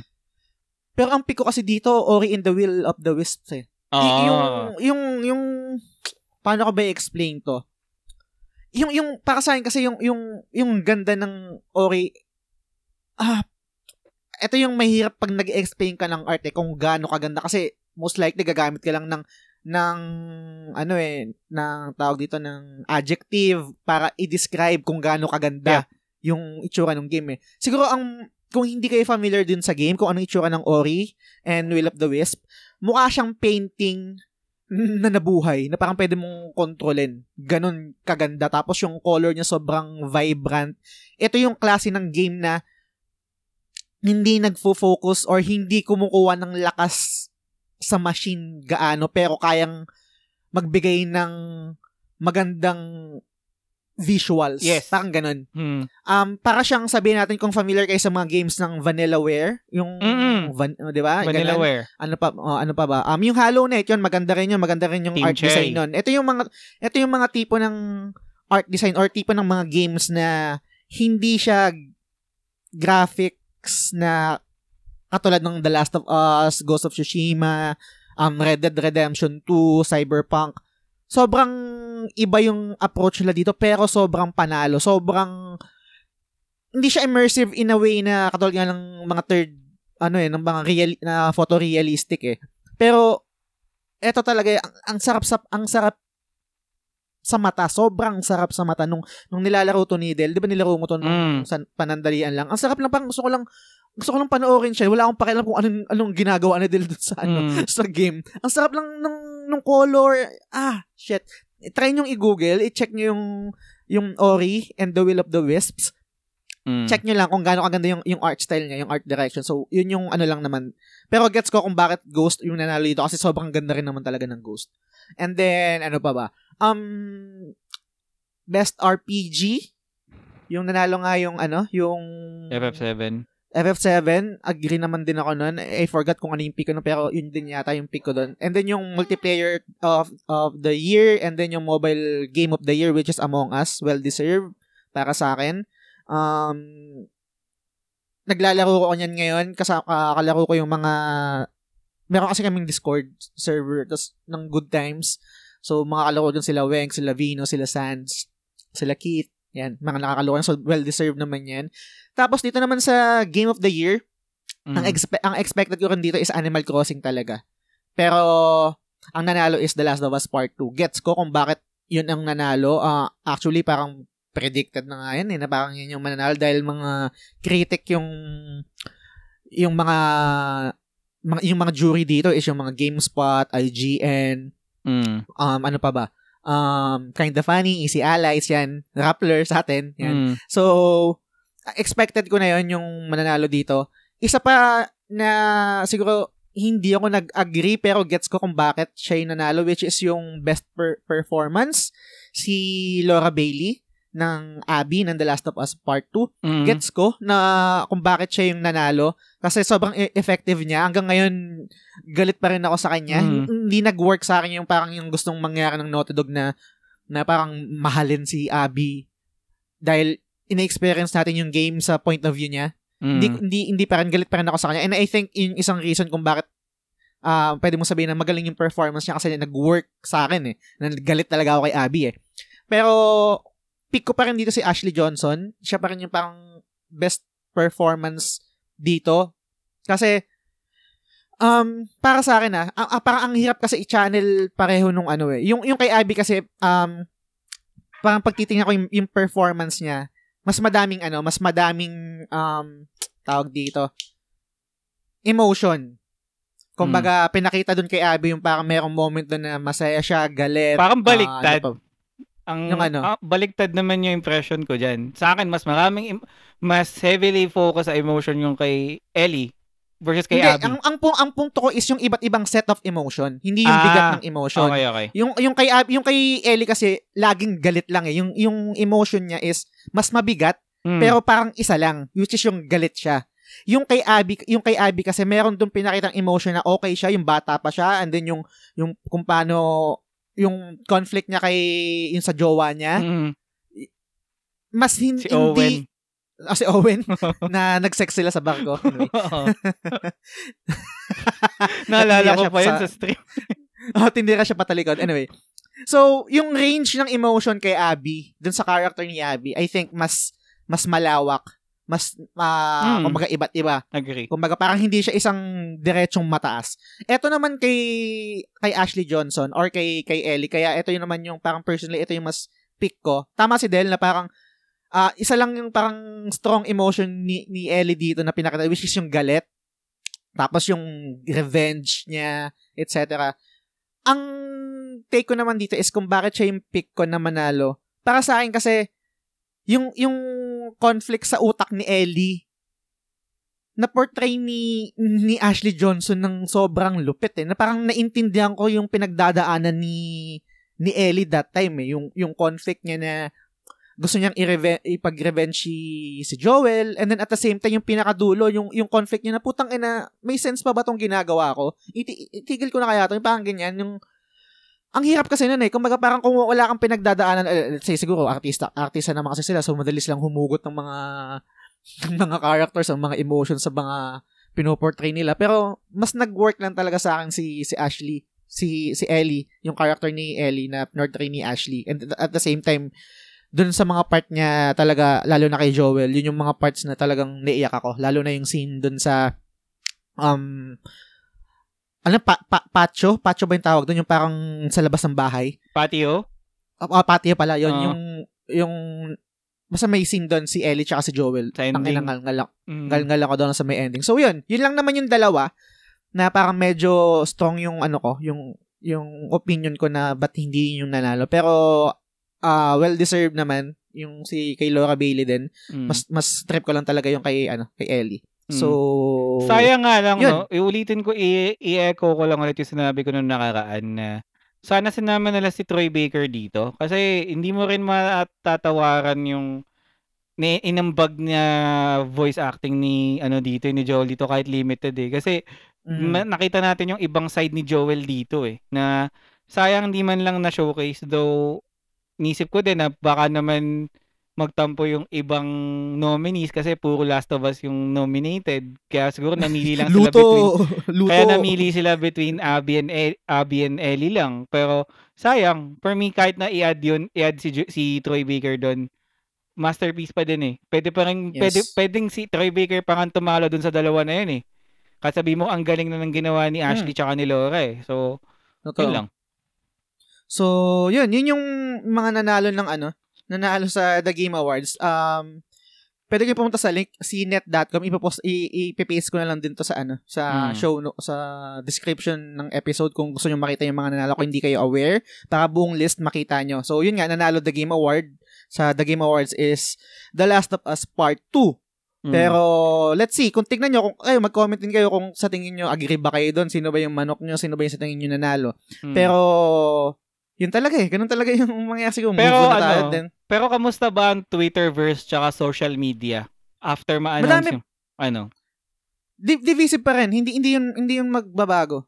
Kumbaga kung paano yung reception sa The Last of Us Part 2, kung gaano siya ka-divisive, Mm. sobrang ano pa rin, sobrang ganun pa rin. Kahit nga yung ano, yung best direction, bakit daw nanalo ng best direction yung yung The Last of Us Part 2? Eh, ang daming crunch na nangyari. Kumbaga parang, di ba yun yung number one na criticism dun sa Naughty Dog, eh, parang sa Cyberpunk kasi nagka-crunch sila. Mm. Kina-crunch nila yung mga employee nila sa, Yes. para matapos yung game. Mm. So parang meron merong nag-viral na thread or tweet Mm. sa Twitter na pinost yon na parang dapat hindi sila nanalo kasi da, hindi hindi best direction 'yan. Hindi best direction yung ganyan kung nagka-crunch kayo tapos merong mga na naapektuhan ng mga tao ng mga empleyado. So, yun lang. So, talagang ganyan eh. Like, parang sa YouTube pa nga lang eh. Like, nung nanonood si Justin na stream, nakikita na niya yung mga comments na parang wala na, luto Rig, na. rig. Oh, rig daw Oh, yung ano, dahil, but yeah, then again, for me naman, deserving, pero it's not what I'm expecting. Deserve, Yes, I agree. lang, I agree. Animal Crossing pa rin talaga yung talagang para sa akin yun yung dapat nanalo dito. Pero kung etong The Game Awards, eh, sa tingin nyo OLEDs para sa inyo na parang tang ina luto yan, um, binayaran yan ng mga developer, eh di mag-focus na lang kayo kung ano yung The Game of the Of the Year, year namin. nyo. Kasi, oo, Di ba? Tsaka, yun, kasi yun yung yun lang talaga importante yung pick namin eh. Wag Mm. niyo wag nang wag niyo nang pakialaman yung pick ng mga GameSpot ng IGN, ng Easy Allies, ng Kinda Mm. Funny. Ang importante kung ano yung pick namin, Pick kung ano yung namin, Game of the. Year namin ng The Game Silog Show. subjective yung mga yan. So, makinig kayo sa amin. Grabe. kami no? yung ano, kami, kami lang yung dapat pakinggan nyo. Huwag yung pakinggan yan. Mga Mm. oras yung mga bayaran yan. Kami hindi kami bayaran. Game silog, ma- game silog lang malakas.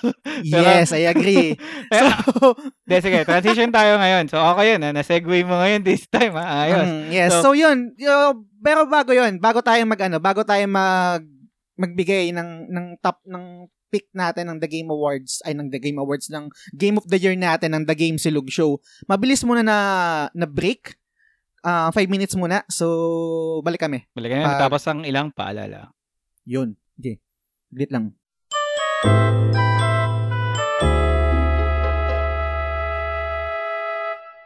And we're back. So Yeah. ngayon, mabilis lang na break yan. Actually, nag-yossi break lang ako. Pero ngayon, um, magpo-proceed na tayo sa uh, yung pinaka-importanting award Mhm. na dapat nyo lang bigyan ng pansin which is yung game of the year ng ah, ng The Game Silog Show. Pero iba yung atake namin dito, gaya ng nabanggit kanina ni, ni Del na it doesn't necessarily mean na yung lahat ng pick namin is na-release lang ng 2020. Ang pinakapunto is yung mga games na nalaro namin ng 2020, regardless kung na-release siya ng 2020, na-release siya ng, ng kahit anong year, basta yung nalaro lang namin mismo Oo. ngayong 2020. So parang ano, it's our way to showcase the games na yung mga experiences namin this year, whether experiences during stream or experiences while nilalaro namin siya at our own pace or our own time. So, ayan. So, sa'yo ba, Jazz, ano ba yung magiging criteria mo sa pagpili ng top 5 games of the year mo?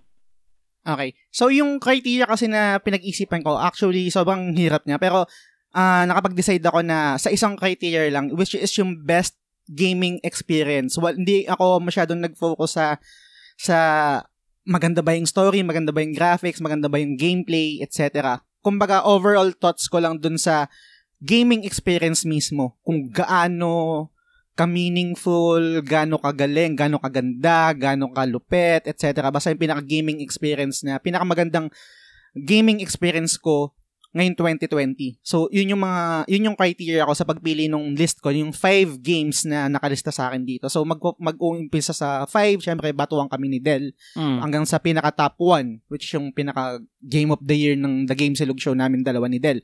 So, ikaw ba, Del? Ano bang, ano ba yung criteria mo ng pagpili sa, sa list mo? Actually, the same din. So, I'll base it dun sa talagang overall experience. Hindi lang ako magfo-focus sa story, hindi lang ako magfo-focus sa, like, kinaka dahil kinakaadikan ko siya, matik, nasa list. So, Ah, uh, more on yung games na talagang tumatak sa akin, whether nalaro ko siya saglit or Hmm. natapos ko siya all in all. Basta, ito yung masasabi ko na games na kahit na lumipas ang ilang taon, babalikan ko na masasabi ko na parang worth it pa rin siyang i-replay either through a form of Ah. remake or laruin mo lang siya ulit as is na and these are games na confident ako na kaya kong i-recommend sa kahit sino man na interesado din doon sa game na yun. So, yun. nice. Ang hirap lang kasi this year is una, one, kung gagawin naman yung year 2020 lang na exclusive games is konti lang yung games eh. Plus, also, um, knowing na nasa pandemic tayo, hindi rin naman lahat tayo nakakabili ng games on time, especially kung anong Mismo. platform yung meron ka. So, you'll have to make the most out of it. So, probably this year, ganun yung mangyayari. But, I'm predicting na sa susunod na taon is magiging iba yung case. Mas maraming games na Mm. pwedeng i-showcase and hopefully by year 3 kasi dalawang ta- pangalawang ta best na namin 'tong gagawin. So sa pangatlong ga- ta- ulit na gagawin namin 'to, baka doon kami babalik sa format exclusive lang for 2021. But for now, since, ah, let's see. Oo. now since pandemic version to is lahat na, ano, overall experience lang din. So pares lang. Okay. Pero meron din ako dito dinagdagdal. Ewan ko kung nakapag, ano ka, nakapag-take note ka. So, meron akong list dito ng limang games na pinakamalulupet na gaming experience ko this 2020. Tapos, meron din akong honorable mentions. Meron ka din ba? Meron din. Okay, sige, sige. Mm, meron Good, din na i-shoutout na lang natin siguro once na ma-wrap up na natin yung mga list natin. So, good. Sige. So, okay, sige. This time, ikaw naman ang mag-start ng ano mo, Okay. list mo. So, again, start tayo from least to best. So, five, top 5 to top 1. Yes. So, yun nga, yun yung mga best experience namin. So, ito yung number 5 ko sa list ko. Hindi siya na-release ngayon 2020. Ang game na to is Nino Kuni, Mhm. Wrath of the White Witch. Um, matagal ko na tong nilaro. Nilaro ko to sa PS3 before, pero hindi siya masyadong nag-work sa akin. And then, um, hindi rin kagad kasi ako tumagal sa sa PS3 eh. Konti lang yung mga games na nalaro ko doon. So, hindi ko natapos yung, ano, yung Nino Kuni 1. Actually, mas una kong natapos yung Nino Kuni 2 sa PlayStation 4. Mhm. Tapos ngayon, ngayong year na to, 2020, binili ko yung Nino Kuni Remastered sa PlayStation 4. And actually, na, na-platinum ko rin siya. Sobrang grindy, pero sobrang worth it naman na na-platinum ko siya. Mhm. So, bakit? Best, isa sa mga best experience ko tong, ano, tong Nino Kuni kasi ito yung parang ano eh, wheelhouse ko talaga yung ah, yung JRPG talaga. Parang binalik na ito yung yung amor ko o yung parang yung gusto ko sa sa genre na yun na parang ni-remind sa akin na kung bakit ko gusto yung genre na yun, kung bakit gusto ko yung genre na JRPG. Mhm. Story-wise, magan- mas maganda siya kaysa sa ano, mas maganda siya sa Nino Kuni 2 para sa akin. Gameplay hindi masyado kasi hindi ako hindi ako fan ng Pokemon, yung ganong mechanic. Mm. Music, yan, given yan, maganda yan. Dahil Joe Hisashi yung may gawa niyan, yung sa Studio Ghibli. Art design, ganun din. Pero yung overall, overall experience, yung gaming experience ko as a fan ng JRPG, sobrang natik lahat. Yung set pieces, yung kung paano, kung paano yung mga tropes sa JRPG, lahat, lahat ng, lahat ng ina-expect mo sa JRPG meron dito. I think ito yung maliban sa Persona 5, ito yung masasabi ko na JRPG ng generation na to or actually nung last gen na talagang masasabi na hindi hindi patay ang JRPG. Buhay na buhay siya. Kailangan mo lang talagang hanapin kasi hindi siya ganun ka-mainstream.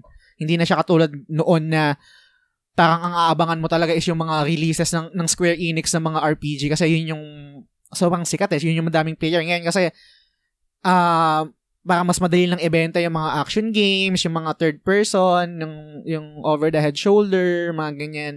So, kung looking forward kayo sa, or naghahanap kayo ng JRPG fix, I can highly recommend this game kung di nyo pa nalalaro.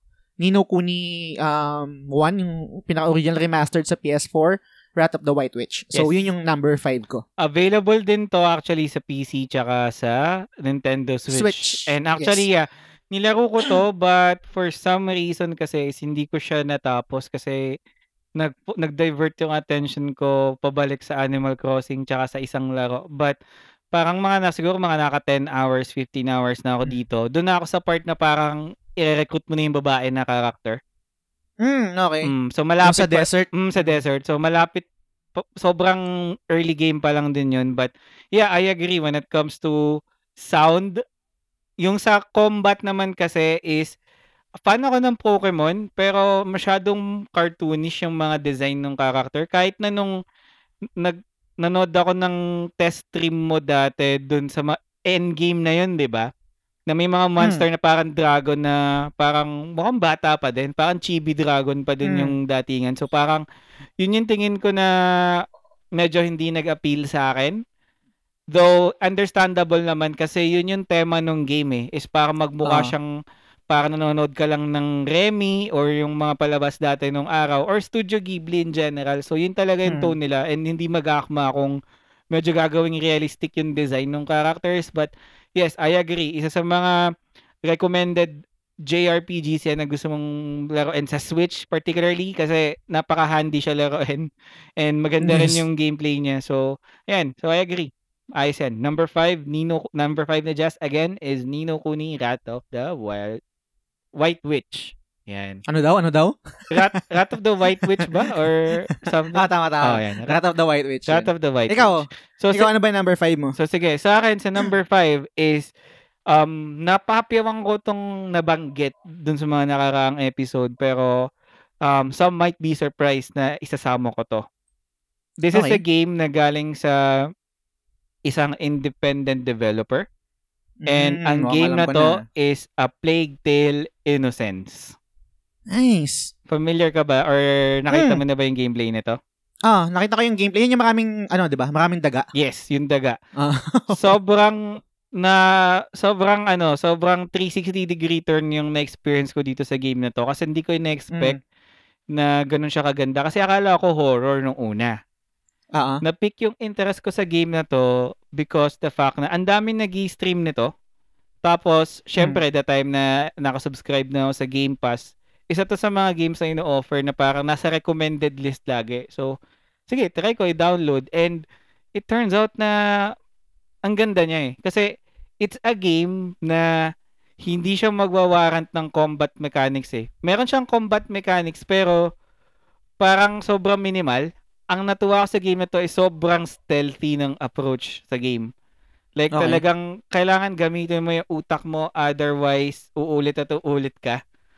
Na basta um more on nagustuhan ko yung ganong approach na ano, pwede ka palang maglaro ng game na minimal lang yung violence. Though sa late game may violence na. Pero yung sa early parts ng game is talagang instead of, you know, killing these enemies is talagang you'll have to avoid.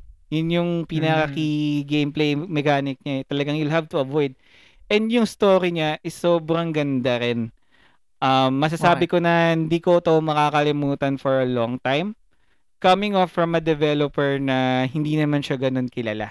Sino ba nag-develop niyan? Sino nga ba? Teka lang ah. I-check natin. Pero nakakagulat eh. Wait lang.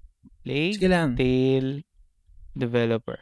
And ito lang yung games, ah, ito lang yung pinaka first na full blast na game nila. Asobo Studio. Ah, hindi ko nga kilala yan. Mm. Available din to sa PS4, sa PC, and sa Xbox. So, i-try nyo to. Pero, nagustuhan ko din dito yung story kasi ano eh, ang ganda ng dynamic nung story dito kasi yung story is nagre-revolve sa dalawang magkapatid, si Hugo Hmm. tsaka si Amisha.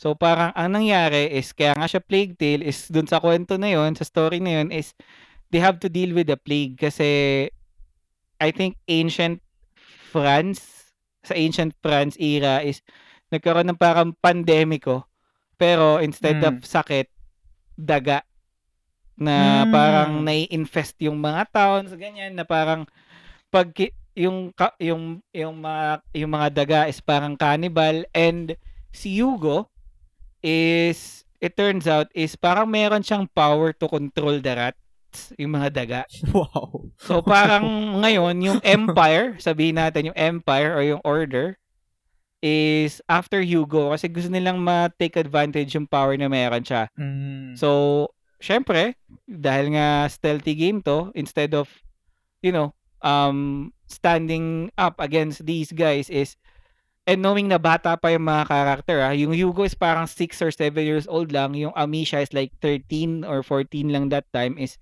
Ah. instead of lumaban ka sa mas matatanda sa'yo, kailangan mo na lang silang iwasan. So, doon Mm. tumakbo yung kwento. Ang ganda ng dynamic nila na coming up from a low-budget developer like Asobo Studio na hindi pa kilala, is ito yung game na magsasab- masasabi ko na magmamarka sa kanila na ngayon, kung hindi mo pa kilala ang Asobo Studio, now they are known because of a Plague Tale. So, Nice. sobrang sulit. Maikli lang siya na gameplay and kahit na stealthy siya, na-feel ko na parang naglalaro ako ng Get Good kasi ang daming beses kong namatay dito which is supposedly dapat naiirita na ako that time pero hindi ako naka-feel ng Mm. irita. Naka-feel ako ng addiction na parang sige, ulitin ko, mali lang yung ano ko, mali lang ako ng timing, nauna lang ako or something. Ganun yung na-feel ko eh, na parang may get good vibe siya pero hindi siya get good. May difficulty level din siya para sa kagaya natin na hindi naman mahilig sa mga sobrang challenging but you can make it challenging and still appealing pa rin siyang panoodin. So, Gets, I think gets. na-showcase to nung The Game Awards 2019 as a trailer pero parang lately naging sikat siya sa Facebook uh, groups or sa Facebook streaming, sa Twitch na thankful ako na nag, nagkaroon ako ng experience dito. And masasabi natin siguro na ano, parang nasa same caliber siya ng Hellblade Senua Sacrifice na parang AAA Ah, okay. developer lang pero ang ganda ng datingan. But experiencing Hellblade tsaka itong Plague Tale, I think ngayon mas ang bias ko is nasa Plague Tale. Sobrang pulido, hindi mo akalain na ilang tao lang ang gumawa. Mm, So, gets, I recommend gets. I recommend this game to everyone guys, especially sa Jazz, once na mag-subscribe ka sa ano, sa Game Pass. na, Talagang binebenta mo sa akin yung Game Pass ah. Oo naman, wala namang rush eh. Kasi alam kong kaya mo naman eh. Pero, um, isa yan sa mga games na, ano, na magandang. Knowing Mm. na mas may tiyaga ka towards sa mga, ano, ganyan na game. Parang yung gameplay niya, pwede may kumpara sa, ano eh, nilalaro mo ngayon, yung Colossus. Though, hindi siya Ayun, boss Shadow of the rush. Colossus. Hindi sa boss rush. Mm. Hindi sa boss rush, pero parang ganun. Mm, So, gets, gets. Yan, yun yung sa akin. Number five is A Plague Tale Innocence from Asobo Studios. Nice. Okay. Mhm. So, number, four ko naman. Mhm. Ang hirap na ito yung dalawa, ano eh, yung number 4 ko tsaka number 3 ko kasi palitan eh. Pero, nag-decide ako na ito yung number 4 ko. Mm. Mamaya, explain ko na lang din kung bakit. Ah, Number 4 ko is Ghost of Tsushima. Um, Sa Okay. list ko. okay. Ghost of Tsushima. Okay, so, bakit? Overall, kasi maganda talaga yung Ghost eh. Kumbaga, um, natik din naman lahat nun yung parang yung story, yung, um, yung gameplay, yung graphics, yung yung music, lahat yung overall ng game mismo, taka yung gaming experience ko lalo na natapat to yung sa time na may pinagdadaanan ako, yun nga yung sa lola ko. Mm. So, ito yung game na nilalaro ko nung time na yon. Actually, nagpahinga ako noon eh. Tapos nung umokay-okay na yung sitwasyon, ito yung binalikan ko na game kasi na-stop ako na dito eh. Na-stop ako dito sa paglalaro na itong ng Ghost. Um, Mm. na-platinum ko rin to. And isa sa mga best experience ko sa sa Ghost is yung magwo-wonder lang ako nakasakay ako sa kabayo ni ni Jin tapos nag-explore lang ako nung Tsushima. Sobrang ganda kasi talaga ng scenery pre. Putang ina talaga. Sobrang ganda Agree. yung yung yung mga yung hangin, yung yung dahon, yung grass, yung puno. Ah, shit, ang ganda. Parang nga, meron time dito na nakasakay lang ako sa kabayo tapos, tapos ine-explore ko lang yung lugar. Wala akong balak mag-quest, wala akong balak ituloy or lumaban. Wala lang, gusto ko lang mag-explore nung lugar kasi nga sobrang ganda. Mm. So, sobrang naka, nakatulong to dun sa so, for keeping me sane nung time na yun, nung dun sa pinagdadaanan ko nung, nung time na yun. Pero ang isang parang minus point ko lang dito kung bakit parang nasa number 4 ko siya is yung story niya. Para sa akin kasi yung story niya is parang medyo flat lang. Konti lang yung mga highs niya. Konti lang yung mga set pieces niya na nag-work sa akin na talagang ah, tang na shit, lupit na ito. Parang mga ganun na na na-experience ko sa na-experience ko naman sa ibang game sa list ko dito sa sa top 5 natin. Yung yung Ghost na yung Ghost naman in terms of um as a whole experience masasabi ko na nag nag-deliver yung Sucker Punch considering na ang tagal nilang nakapag-release ng game. I think yung huli, huli nila is yung Light something sa Infamous. Mm. Ay, hindi. Infamous First Light Second? Sun. First Second Light is Sun. ano, First Light is expansion ng Second Sun. Ah, yun. Pero yun yung huling, huling parang expansion nila o huling game na Yeah. parang malaking na-develop nila. So, Yes. Considering of that being said, tapos para i-deliver yung ganito kagandang game, na minimal lang. Actually, wala nga ako masyadong, na, wala, actually, parang wala akong experience na bug dito. Eh. O- open world din to. Mm. Sobrang panalo. Sobrang panalo yung experience. Wala, wala akong masabi sa, sa ganda sa technicality ng game mismo. Pero, syempre, iba, hindi rin fair naman kung ikumpara ko sa ibang game na multi-platform. Kasi ito, exclusive to sa PlayStation. Eh. So, mad- parang mas madali i-develop kasi focus sila sa isang platform lang. So, overall, sobrang panalo. Highly recommended. Kung, kung hindi kayo decided na laruin pa tong Ghost, meron kaming episode ni Del na non-spoiler. Pero kung nalaro nyo na rin naman din, meron din kaming episode na spoiler cast. So, mas in-explain namin ng detailed doon sa episode na yun kung bakit namin nagustuhan tong Ghost of Tsushima, ano yung mga hindi namin nagustuhan. So, yun. Yun yung number 4 ko, Ghost of Tsushima. Mm. Just to add commentary lang din dito, no? So, good thing na binanggit mo yung Ghost of Tsushima kasi Mm. surprisingly sa list ko wala ang Ghost of Tsushima. And I'll explain why later. But Sige. yes, I agree in terms of like sa overall pagka open world niya is talagang masasabi ko na Eva, eh, nag-level up yung Sucker Punch eh. Kasi kilala na yung Sucker Punch sa open world games na infamous eh na yun, maganda. Pero ito, mas, ano nila, nilevel up nila ng todo. Like, full Mm. production value, talagang yung vibes nandun. Yung combat, kahit na sa kagaya ko na hindi, na ano lang, banu maglaro, is talagang na-appreciate pa din. Na kahit i-button mash mo lang, makakaligtas ka. Ako talagang you're just in for the story. Ang natuwa pa ako dito, and I think nabanggit na natin to sa review, is yung fact na pwede kang magano ay na sobrang bilis ng loading time nito. As Yes. in, akala mo naka SSD ka. Kasi parang wala pang five, wala pang 10 seconds, nandun ka na sa bagong mundo tapos fully rendered na. Wala rin masyadong wala talagang bugs ako na experience during my playthrough and during on stream din. Um it's just that siguro meron lang particular reason na um pwede kong i-highlight at late at late later time dun sa mga isa sa mga pick ko kaya bakit hindi ko to napili. And sa story wise is medyo ano din, medyo hindi siya ganun ka lakas din talaga. May iba na Mm, talaga parang- mas impacting. parang ano lang siya eh. Okay, maganda. Parang flat, parang ganun. Mm, umangat lang na, parang umangat lang na dahan-dahan na ganyan. Hindi yung parang biglang aangat na ganun yung emotion tapos ibabagsak tapos iaangat ka ulit. Walang, walang ganun yung, yung ghost eh. Tsaka, pero on the other side naman, I think yung exploration neto, doon din talaga pumalo ng todo tong Ghost kasi ito yung sana ma-apply sa ibang upcoming na open world games which is yung hindi na yung gamers magfo-focus sa map. Kasi Mm. hindi- pag nagfo-focus ka sa map or sa let's say sa compass mo sa taas, yung mga usual na trope sa open world, most likely ang hirap ma-appreciate nung ano eh, nung scenery eh, o nung mundo eh kasi nakafocus ka dun sa destination mo eh. Correct. Hindi ka nakafocus dun sa journey. Naks, Mm. butang ina. It's the Parang ganun. destination. Ah, ganun. Oo. Oo. Kasi dito ginawa sa Ghost kasi meron lang silang parang guiding wind. Mm. So, i- i- itatrack ka nun kung saan ka pupunta. So, kunwari, mag-open ka ng map, tapos mag-pinpoint ka kung saan pupunta. Doon na, tapos na yun. Dadaling ka na ng guiding wind mo. Or at the same time, kahit hindi ka na mag-pin, kung mag meron lang pipindutin mo lang yung ano yung touchpad mo tapos magkakaroon ng guiding wind pupun i ika-guide ka na mismo nung hangin mismo so inon inon inon in-incorporate nung Sucker Punch yung wind or yung yung yung scenery, yung environment, para yun yung maging guide mo papunta sa mga quest mo, sa mga interesting points, parang mga ganyan, etc. So, sobrang panalo yun. Kasi, Mm. sa ibang open world games, katulad ng Skyrim, FF, eh, FF15, etc., Red Dead, talagang titingin ka sa mapa, sa compass, sa minimap.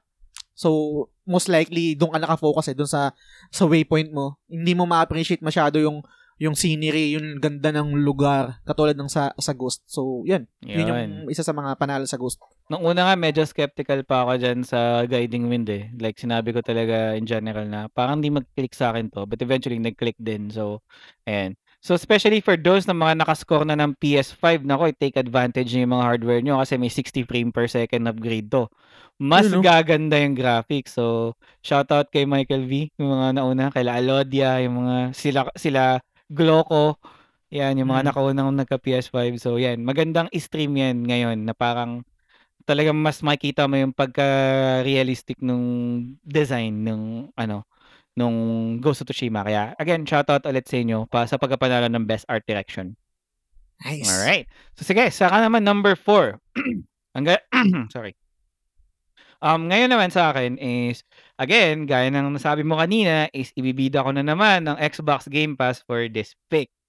Kasi talagang eye-opening experience to sa akin. And sa number 4 ko is, pumili ako ng isang game na parang hindi ako naglalaro ng game eh. Which is, Tell Me Why.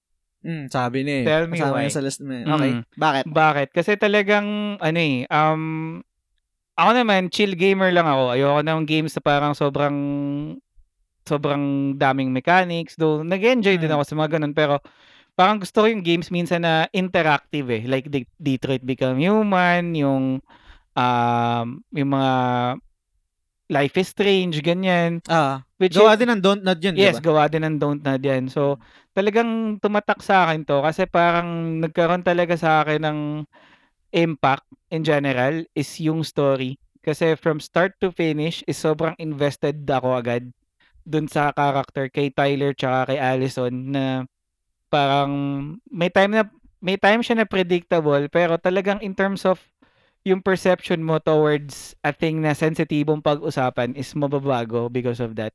And that is yung uh, perception towards sa mga trans. Okay. Na parang akala mo ganto-ganto pero it turns out na meron pala silang preference when it comes to ano yung gustong itawag sa kanila, yung mga ganyan and Mm. kung ano yung mga topic na sensitibong pag-usapan or ano yung mga topic na dapat consider mo as taboo, doon natakal yun eh. Tsaka yung isa pa na talaga natuwa ko dito, which is nasabi ko na rin nung nakaraan, is yung pag-atake nila sa depression, tsaka sa anxiety.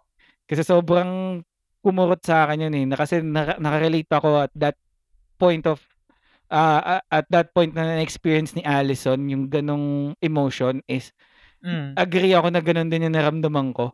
Without being over the top, without being so aggressive, is ganun yung naramdaman ko that time na parang sobrang nakaka-relate. And alam naman natin na for games na may mga tropes na parang nostalgic or nakaka-relate is dagdag points yun sa atin. Which is, Ah, yun yung na-consider ko dito. And it's a game din na masasabi ko na ah, maganda yung design for its art style. Hindi siya kasing ganda ng Ghost of Tsushima and whatnot. Pero for its design, sobrang akma. Like, yung environment mo, yung mga, yung mga, yung mga, yung mga kalat lang na nandun sa bahay mo, talagang sobrang detalyado.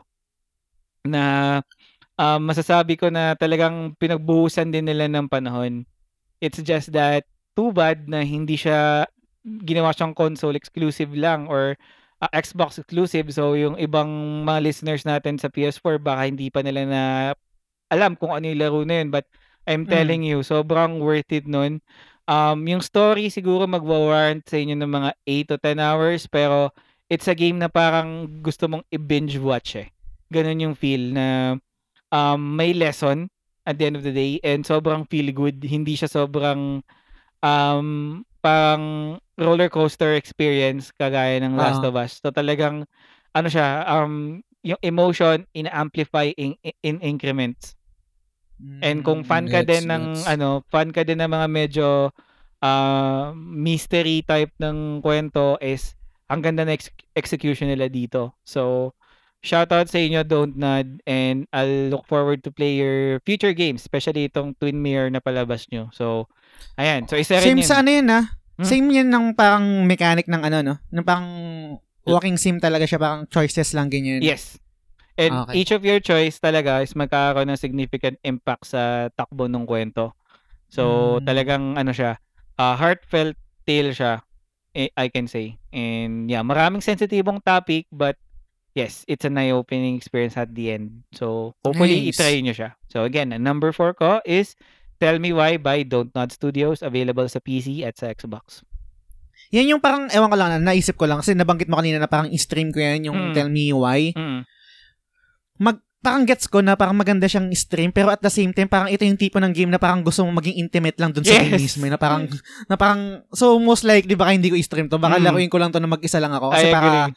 Iba Mm. kasi yung iba kasi yung game na parang i-stream mo with interaction sa mga viewers Yes. iba rin naman yung parang when you're playing na game na parang gusto mo lang intimate experience na Mm. kayong dalawa lang nung video game na nilalaro mo. Mm. Parang ganun. So most likely baka di ko siya i-stream. Yes, So yun naalala ko lang. Yeah, actually, yun nga eh. So, I take my word na i-stream mo na lang. Let our listeners and viewers experience it personally na lang. Kasi, I Mm. think kaya isa rin siguro yung reason kaya mas nag-work din sa akin to. Kasi for the longest time, most of, most of the games na nilalaro ko is the games na ni-stream ko. So, Mm. ito, di, nung nagkaroon ako ng Game Pass, dito ako nag-start mag, maglaro ng games na hindi ko muna ini-stream. So, parang nagkaroon ako ng mas personal na attachment doon. Mas ini Mm. mas naiintindihan ko siya without being distracted masyado sa nasa paligid. So, um kaya nag-click sa akin. But then again, if naghahanap kung ikaw yung type ng gamer na naghahanap ng sobrang laid back but sobrang worth it na experience, yung talaga feel good ka, laruin mo yung mga ganitong type ng game and ma-recommend ko sa'yo kung you have the, ano, meron ka namang hardware to play it, is Tell Me Mm. Why. Nice, nice. Mm. Hopefully So, next year pag niredeem ko na yung 3 months ko na free na, na Xbox ano, Yes, but- Game Pass, lalakoin ko yan. Mm, for sure, So- for sure kung knowing you is Mm. baka ilagay mo pa sa off-topic recommendation mo yan eh. Ka- Game siya. Pero, pero hindi pa rin most sa likely, game eh. Oo, Anyway. most likely, most likely magugustuhan ko lalo na pag basta yung mga ganyan topic na mga thought-provoking, yung mga dapat bigyan ng mga social, mga social Yes. issue na hindi natin nabibigyan ng time to discuss. Mhm. So, gets ko, na, na-hype nga ako na interesado ko, lalo na nung nanalo siya ng ano, di ba? Mhm. Sobrang deserving talaga. So, good job. No, don't nod. Good job. So, Okay. yun. Number, th- Number, number three ko naman, Mm. Number three sa list ko is Final Fantasy VII Remake. Mhm. Mhm. Okay. Nice. So, matagal, alam naman siguro nyo na kung gaano kami ni Del, lalo na ako, kung gaano ako ka, ka diehard fan ng Final Fantasy as a whole. Mm. Tong Final Fantasy 7 Remake, matagal ko tong um, in-anticipate um, going back dun sa PlayStation reveal nila dun sa PlayStation Experience, I think, kung di ako nagkakamali, or E3 ba yun? I think baka E3 yun. Yung reveal nito na i-remake nga nila yung ano, i-remake nila yung Final Fantasy 7 Mm. sobrang isa sa mga trailer na talagang tumayo ako, pumalakpak ako ng mag-isa habang nanonood ng trailer. Mm. Sobrang excited ako, nilook forward ko to. And then medyo skeptical ako na na ang atake ng Square Enix dito ay episodic. Sa- kasi parang sabi ko, ano to, tang ina, peperahan nyo na naman kami, mil, ano na naman kami, parang gagatasan nyo na naman yung, yung franchise para kumita kayo. Hmm. Cash cow na naman. Hmm. Pero nung nilaro ko yung Final Fantasy VII Remake Part 1, gets. Puta, kit, kit- nakita, nakita ko yung nakita ko yung ganda ng game sa ganong approach. Hindi sa pagiging bias, mamatay man ako ngayon, pero kahit part 1 lang siya, kahit hindi siya yung kabuuang experience ng ng Final Fantasy VII original yung nalaro natin sa sa PS1. Nag-work siya, nag-work yung part 1 eh kasi dito is kung natapos nyo na yung game or kung hindi man, siguro i-skip nyo kasi medyo may spoiler, no? Dito yung, pag natapos nyo yung game, dito yung magtatanong kayo na, putang ina, anong, ano na magiging direction ng Final Fantasy VII? Remake? It, um, magiging, um, magiging faithful pa ba sila sa totoong story or babaguhin na nila? Kasi meron dito sa dulo na nangyari na hindi talaga nangyari sa original. eh Yes. na most likely pag eto yung yung path na tinahak nila hindi magiging katulad to, magiging hindi magiging 1 is to 1 yung ano Oo. 1 is to 1 yung FF7 original taka dito sa sa remake and then sa sto- story wise na-enjoy ko eh lahat eh May, meron mga mga bits na syempre questionable um, hindi nag-work etc pero overall panalo gameplay I think ito yung best example kung paano mag-work or paano masatisfy yung old fans ng ng ng JRPG ng mga turn-based and then yung bagong generation or yung mga matatanda na, fed up na sa turn-based which is yung action naman. So ang nangyari ang, ang nangyari dito sa FF7 remake is kinumbay nila yung dalawang mechanic na yun. Meron turn meron turn-based, merong action. Actually pwede ka rin mamili ng ng mode kung gusto mo yung turn-based talaga. So talagang turn lang talaga yun uh, meron ka lang turn para umatake. Meron din naman yung combination, yung turn-based tsaka yung action.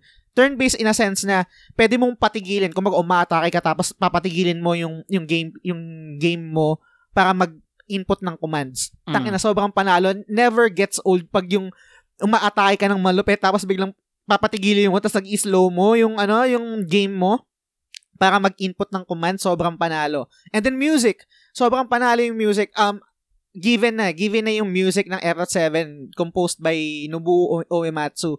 Pero yung nag-remaster nito yung buong team na na na gumawa ng ng game ng music ng Final Fantasy 7 remake sobrang panalo. Well deserved na yun yung nanalo sa The Game Awards. And then graphics merong mga merong mga lugar dito na parang hindi well polished at medyo alts lalo na yung mga pinto I think nakakita na rin kayo ng mga meme nun sa F- FF7 yung parang ang olats ng pinto pero yung re- yung pag-reimagine ng ng Midgar nung nung nilalaro ko to boy parang sabi ko tang ina ganito yung inimagine ko dun sa Midgar. Kasi nung, nung bata ako, nung nilalaro ko yung Midgar, literal na ganun yung itsura, di ba? Pero syempre, pag bata ka, at the same time, limited yung pinapakita ng sa visuals, maglalaro, mag, ano eh, mag-imagine ka ng lugar. Eh. Kung baga, hindi naman one is to one yung nai-imagine ng utak mo dun sa nakikita mo sa screen eh. Personally, kasi ganun ako eh. Parang, ang best example dyan is, pag nagbasa ka ng libro, tapos kung ano yung inimagine mo dun sa libro, ganun yung application sa movie. Best example dyan is Harry Potter. Kumbaga parang gan, ganto yung ganto yung imagination ko sa sa sa mundo ng Harry Potter habang nagbabasa ako. Tapos ang galing na na-apply nila yon sa gan, sa sa movie. Parang ganun yung sa sa Final Fantasy 7 remake. Parang nung nung nakita ko yung Midgar in 3D, rendered in 3D, na parang mas pinalawak niya, mas pinalaki Yes. tang ina gantong ganto yung na-imagine ko sa ano eh, sa Midgar eh, nung nilalaro ko yung original eh.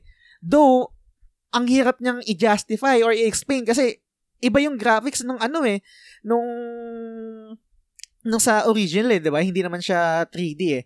So, sobrang ganda, sobrang panalo kung pa- paano nila eh, ginawa yung yung yung Midgar. And then yung mga characters din, sila Tifa, sila sila Barret, si Squall, si Sephiroth, um si si Aerith, si Aeris, Mm. si si Red 13, etc. Sobrang yung yung yung nostalgia talaga isang malaking part din ng pag-atake ng paglalaro ko ng Final Fantasy 7 remake eh. Kasi sobrang sobrang panalo. Sobrang isa sa mga best experience na na ng isang best gaming experience ko sa 2020 is talagang Final Fantasy 7 Remake hands down. Walang walang kumbaga parang wala wala walang papalit sa sa ano.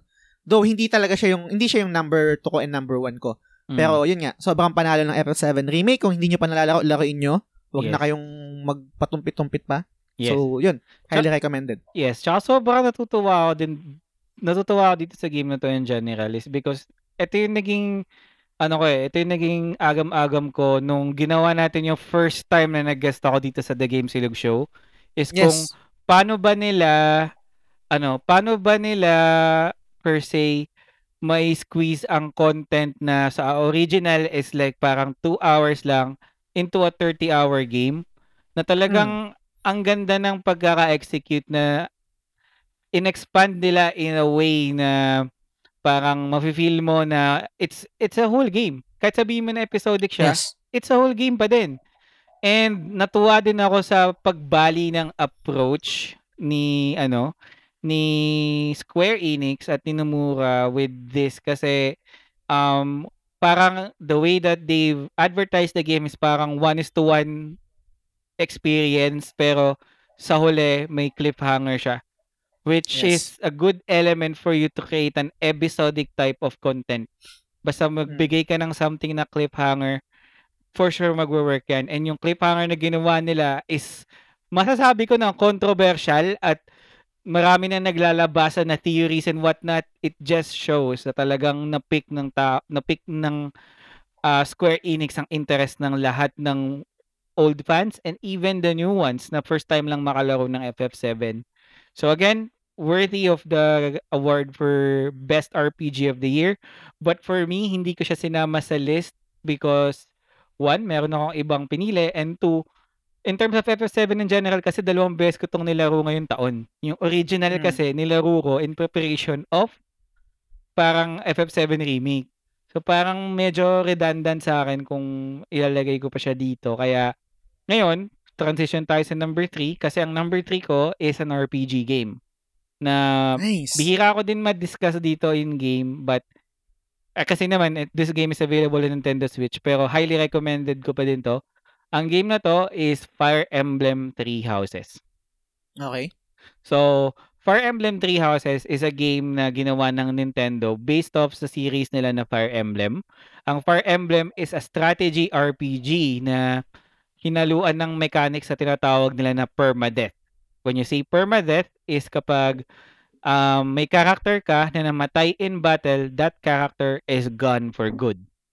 Di ba, ganyan talaga yung mechanic ng mga Fire Emblem? Yes. May permadeath Mm. talaga sila. permadeath talaga. Yun yung yun yung ano niya, yun yung mechanic niya na um innate sa kanya when it comes to pag-uusapan natin yung mga strategy games kasi sa FF sa FF Tactics sa ibang um Tactics Ogre ganyan is I don't think na may permadeath pero sila yung sila yung game na sabi ko na best example na maganda ang pagkaka-execute ng permadeath. So bakit ngayon pinili bakit ko ngayon pinili to despite the fact na ito eh medyo may pagka waifu or weeb yung approach kasi anime graphic siya. Nagustuhan ko to kasi one is bumabalik yung game kasi nito is set on an era of war. Which is for me, Okay. yun yung nagwo-work when it comes to playing an RPG. Hindi yung mas nagwo-work sa akin yung idea ng war like Suikoden na parang Ah. it's a battle between armies or empires, ganyan. Nagwo-work sa akin yan kesa yung mga RPG na save the world from an Mm, evil gets, gets. entity. Hindi Ah. masyado nag-work sa akin yun. Ito kasing game na to is a perfect example of executing a war game kasi sa game na to is parang may tatlong houses. Parang sabihin natin ganito ah, without spoiling too much. Yung game kasi, yung lugar nila, Fodlan, is con- composed of three kingdoms. Three kingdoms na may iba-ibang beliefs, iba-iba ng personalities, and iba-iba ng specialties. Ah, Pero, after the first war ko, no, is parang nagkaroon sila ng peace treaty na kung saan gumawa sila ng isang centralized training camp for all three camps na mag-interact with each other. So, nagkaroon ng parang academy na tinatawag na kung saan yung mga medyo Nobel yung datingan na empire, makakasalamuhan niya yung mga yung mga em- yung clan or yung country na medyo rustic yung approach versus yung isa na medyo diplomatic naman yung ano, yung strength. So nagsama-sama Mm. sila. So ang ending nun is parang characters with different types of personalities na for sure may invest ka personally na parang to the point na ayaw mo mamatay yung mga characters coming off from a game na may permadeath na mechanic. Kaya siya nagwo-work. Gets. Kasi so, Pero wala siyang, wala, meron ba siyang parang main protagonist? Yung, ano? meron. Silent protagonist. Ah, silent. Pero siya mismo pwede siyang ma-permadeath? O yun lang talaga yung immune sa permadeath, yung main protagonist? Um, kasi the reason is kapag namatay yung main protagonist, game over. Ah, sa bagay. Mm, game over. Kung hindi man may, kung hindi man maliban doon sa main protagonist, wala siyang ibang um lahat ng supporting characters talagang permadeath na. Kumbaga, let's say kung ikukumpara natin sa Final Fantasy 7, kunwari yung cast na Cloud, Tifa, Mm. Aerith, Barret, lahat 'yon may permadeath.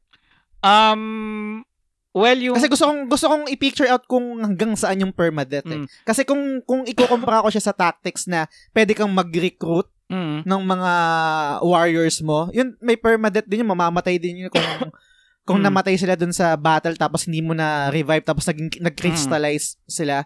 'Di ba? Parang yun yung quote-unquote permadeath nila. eh. Mm. Pero dito sa Fire Emblem, paano nag-work yung permadeath niya in terms of characters na hindi mo ni-recruit? I mean, ni-recruit mo sige, pero part part din ng story. Ah, sige, gets, gets. So, aside sa main character, y- may akong tatlo doon na, ano, na, na, sabi na secondary characters na kapag sila namatay din, game over na.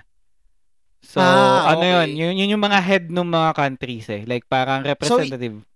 So yung permadeath, nag apply lang siya sa mga walang story na character. Kumbaga yung parang mga pawn. Pawn lang sila doon sa sa crew mo. Well, may story sila lahat. That's the thing eh. Pero, um, sila yung mga tipo ng characters na kapag namatay sila, magtutuloy pa rin yung kwento. Oo nga, pero kasi pinipicture ko eh, kung gaan yung gravity nung pagkapatay, pagka-permadeath nung ano, nung character na yun. Mm. Ano ba yung parang yung yung bigat nun? Kumbaga parang hindi, tuloy pa rin yung story, mamamatay yung character na to, permadeath na siya, pero walang magbabago sa story. Meron. Ah, M- meron. Okay. For example, pag namatay si ganitong character, is Ah. hindi mo ma-experience yung ganitong storyline, may hindi mo makuha ang item. Plus, halimbawa, namatay din si character B, for example, is Mm. mangyayari is may papalit sa kanya. Ah, okay, sige, last na. Mm. Yung story na yun is side story, hindi yung main quest. Hindi yung main story yung magbabago. Kumbaga yung storyline lang nung character na mismo na yun. Pero yung pinaka main story, MSQ, Magbabago kumbaga, din. magbabago din. Mm, magbabago Ah, din, I okay. can say. So, yun. Sobrang na-enjoy ko yun kasi ano, it's a perfect example of permadeath na Mm. ano na na-execute. Plus, forgiving siya for someone, again, sobrang bias ako sa mga games na easy to play eh. So, Ah. sobrang forgiving siya kasi kapag namatay ka, ba namatay yung favorite character mo, may time travel option na pwede kang mag mag turn back sa turn before siya namatay para mabago mo yung action mo, ma, ma, ma-rethink mo yung strategy mo. yun, sorry, sorry ah. Mm. Parang nawalan ng, ng sense yung permadeath kung pwede mong i-rewind. Well, Kasi permadeath nga siya eh. Mm. Bakit siya, bakit may option na i-rewind? Well, that's yung yung option na yung option na rewind na yun is specifically tailored for ano, for for story content kasi may mga games talaga doon na pwede kang mag, may mga may mga actions doon na pwede mong i-rewind kasi either ma- mag-iiba yung takbo ng kwento kung patayin mo si ganitong enemy during that battle or pwedeng maiba or pwedeng ganito naman yung maging takbo kapag hindi mo siya pinatay. So, dun, yun, yun yung official attention yan. Pero, at the same time, may intention din kasi na maging accessible sa mga players na permadeath. So, parang it's up to you din eh. Pwedeng self-impose din. Parang that feature is there, pero self-impose siya. So, it's up to you if you'll want to use it or if not. Kasi ako, Okay. Next, nilaro ko, nung first playthrough ko sa kanya, kasi tatlong playthrough yan eh, na lahat 80 hours each. Hindi ko pa siya tapos till now. Set kalahati pa natapos ko.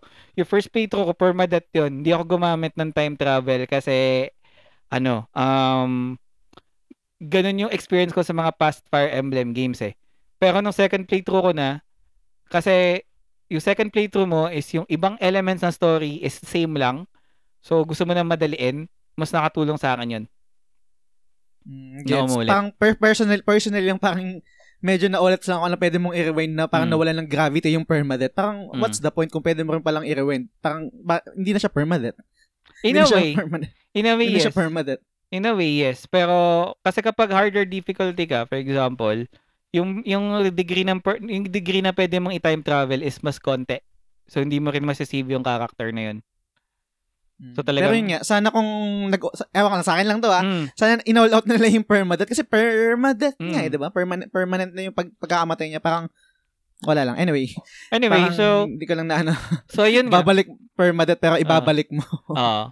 well, ano eh, parang it's up to you how if you use it or not. Pero sa akin, nung una, hindi. Nung pangalawa, oo, ginamit ko siya. So, excited din ako kasi, di ba, paparating na yung FF16 eh. Mm. And FF16, FF16 alam naman natin is war-driven story. So, yes.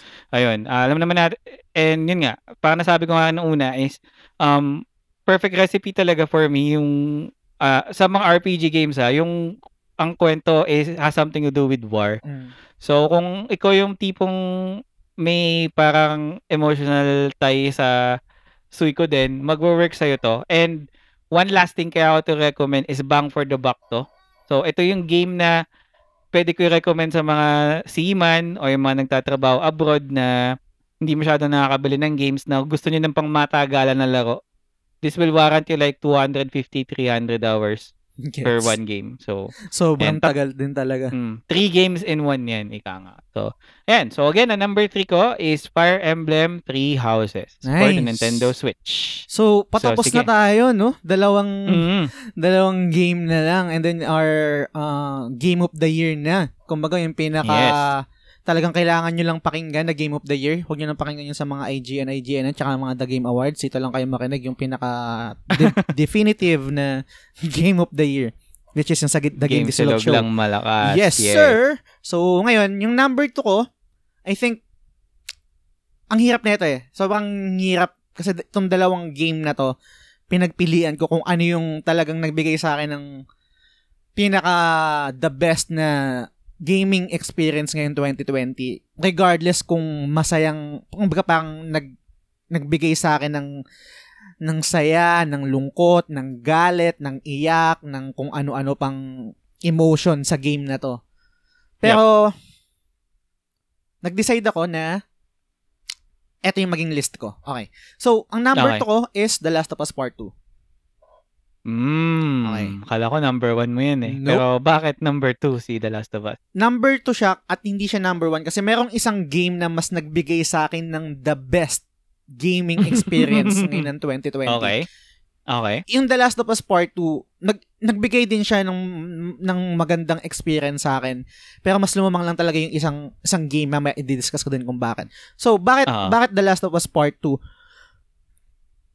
Sobrang nag-resonate kasi talaga sa akin yung game na to eh. Alam ko kung gaano siya ka-divisive. Alam ko, gets ko yung mga criticism sa kanya na all at yung ending, parang nawalan nawalan ng ng weight yung yung revenge ni Ellie kasi ganun yung nangyari. And then yung yung transition ng ng story sa point of view ni ni Abby, parang hindi ganun kumbaga parang finorce ng ng Naughty Dog yung mga gamers para experience yung side ni Abby which is sobrang olats para sa akin personally kasi hindi ko talaga gusto si Abby. Kahit matag dalawang dalawang playthrough ko ng The Last of Us tapos ang tagal ko din kinontrol si Abby hindi ko talaga siya nagustuhan. Gets ko?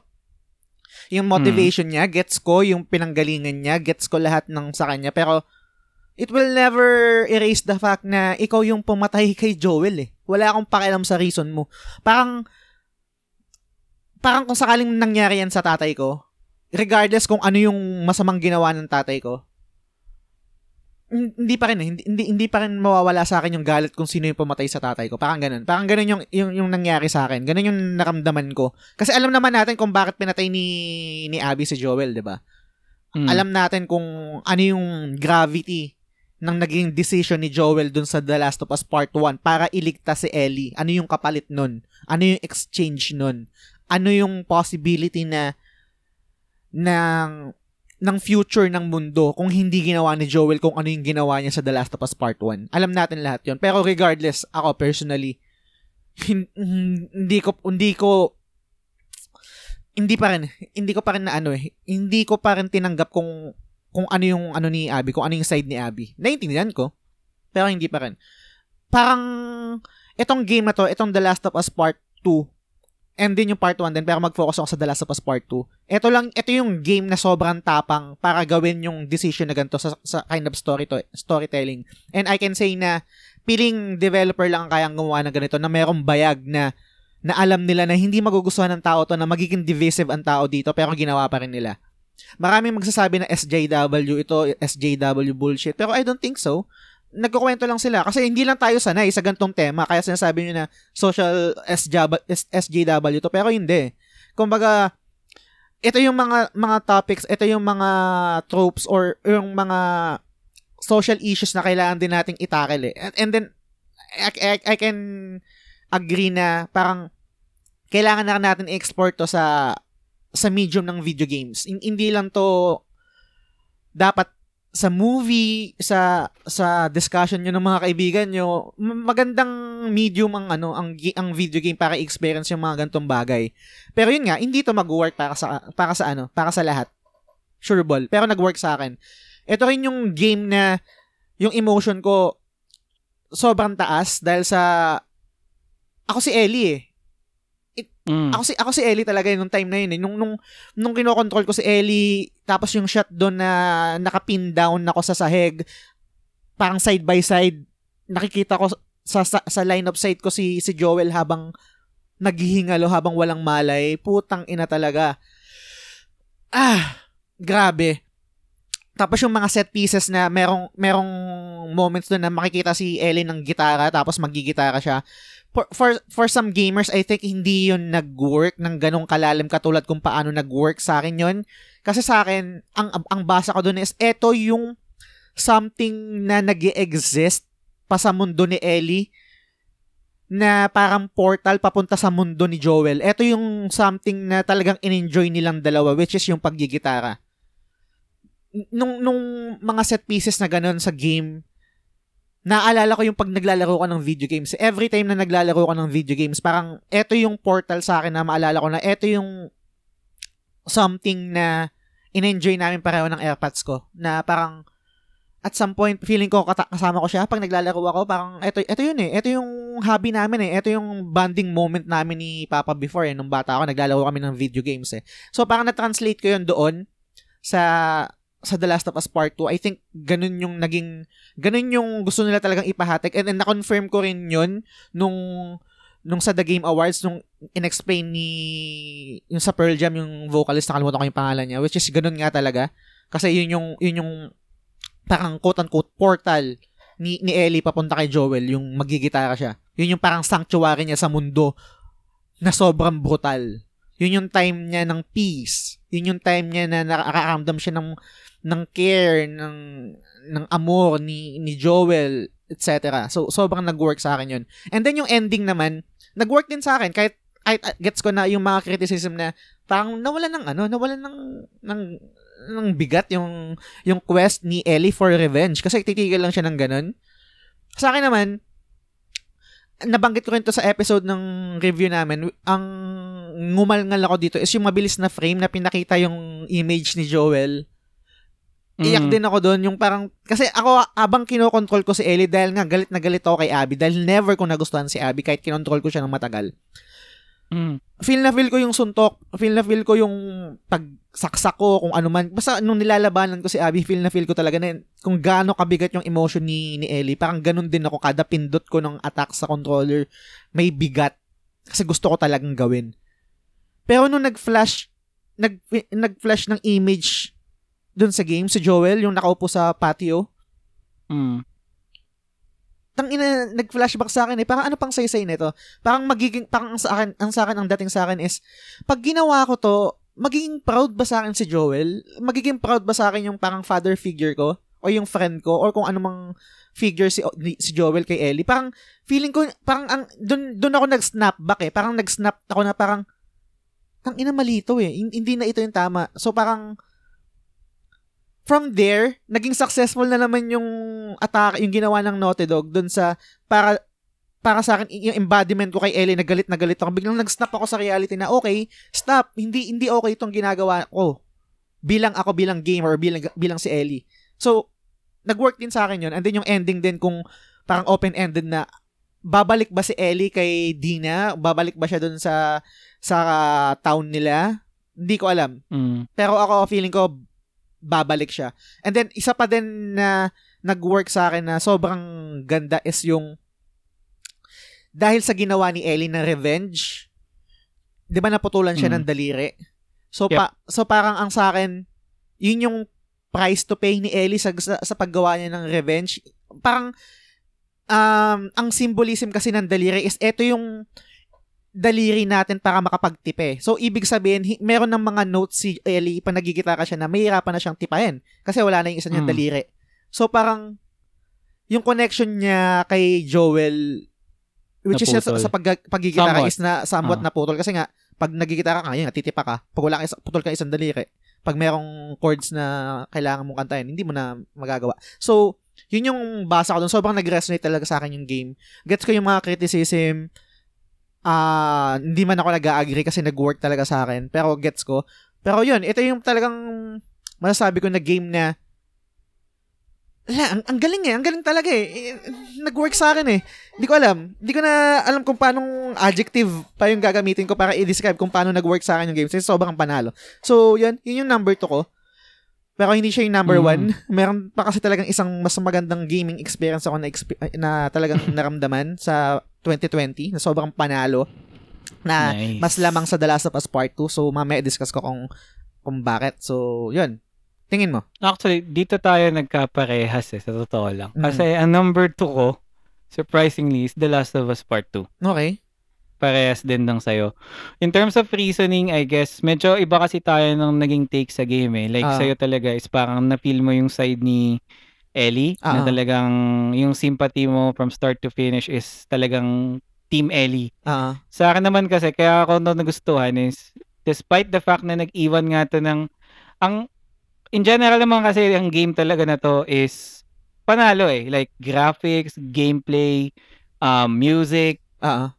Yung story lang talaga kasi, kaya parang medyo, hindi man gano'n kaganda yung reaction ko, pero ni number 2 ko siya ngayon, is nag-iwan kasi talaga to ng bad aftertaste eh. Na bad aftertaste na parang, at the end of the day, parang mas gusto ko si Abby kaysa kay Ellie na bihira mo ma, ma- maramdaman in the form of media but Totoo. the reason na ginawa ko tong number 2 is because of the uh, boldness of Naughty Dog. Kasi bibihira nga ah, gaya nga nasabi mo kanina bibihira lang yung may bayag eh na kaya mag-execute nito. And knowing na ganito yung pinakita na na trend and knowing that this type of approach will uh, will give you awards is hindi na ako magtataka na pati yung ibang mga developer in the futures gagawa na rin sila ng ganitong approach sa mga games nila. Like gagawa na rin nila ng parang shock value. Kasi shock value talaga yung iniwan nito sa akin sa uli na parang hindi ko man siya gusto but in general kahit na sabi mong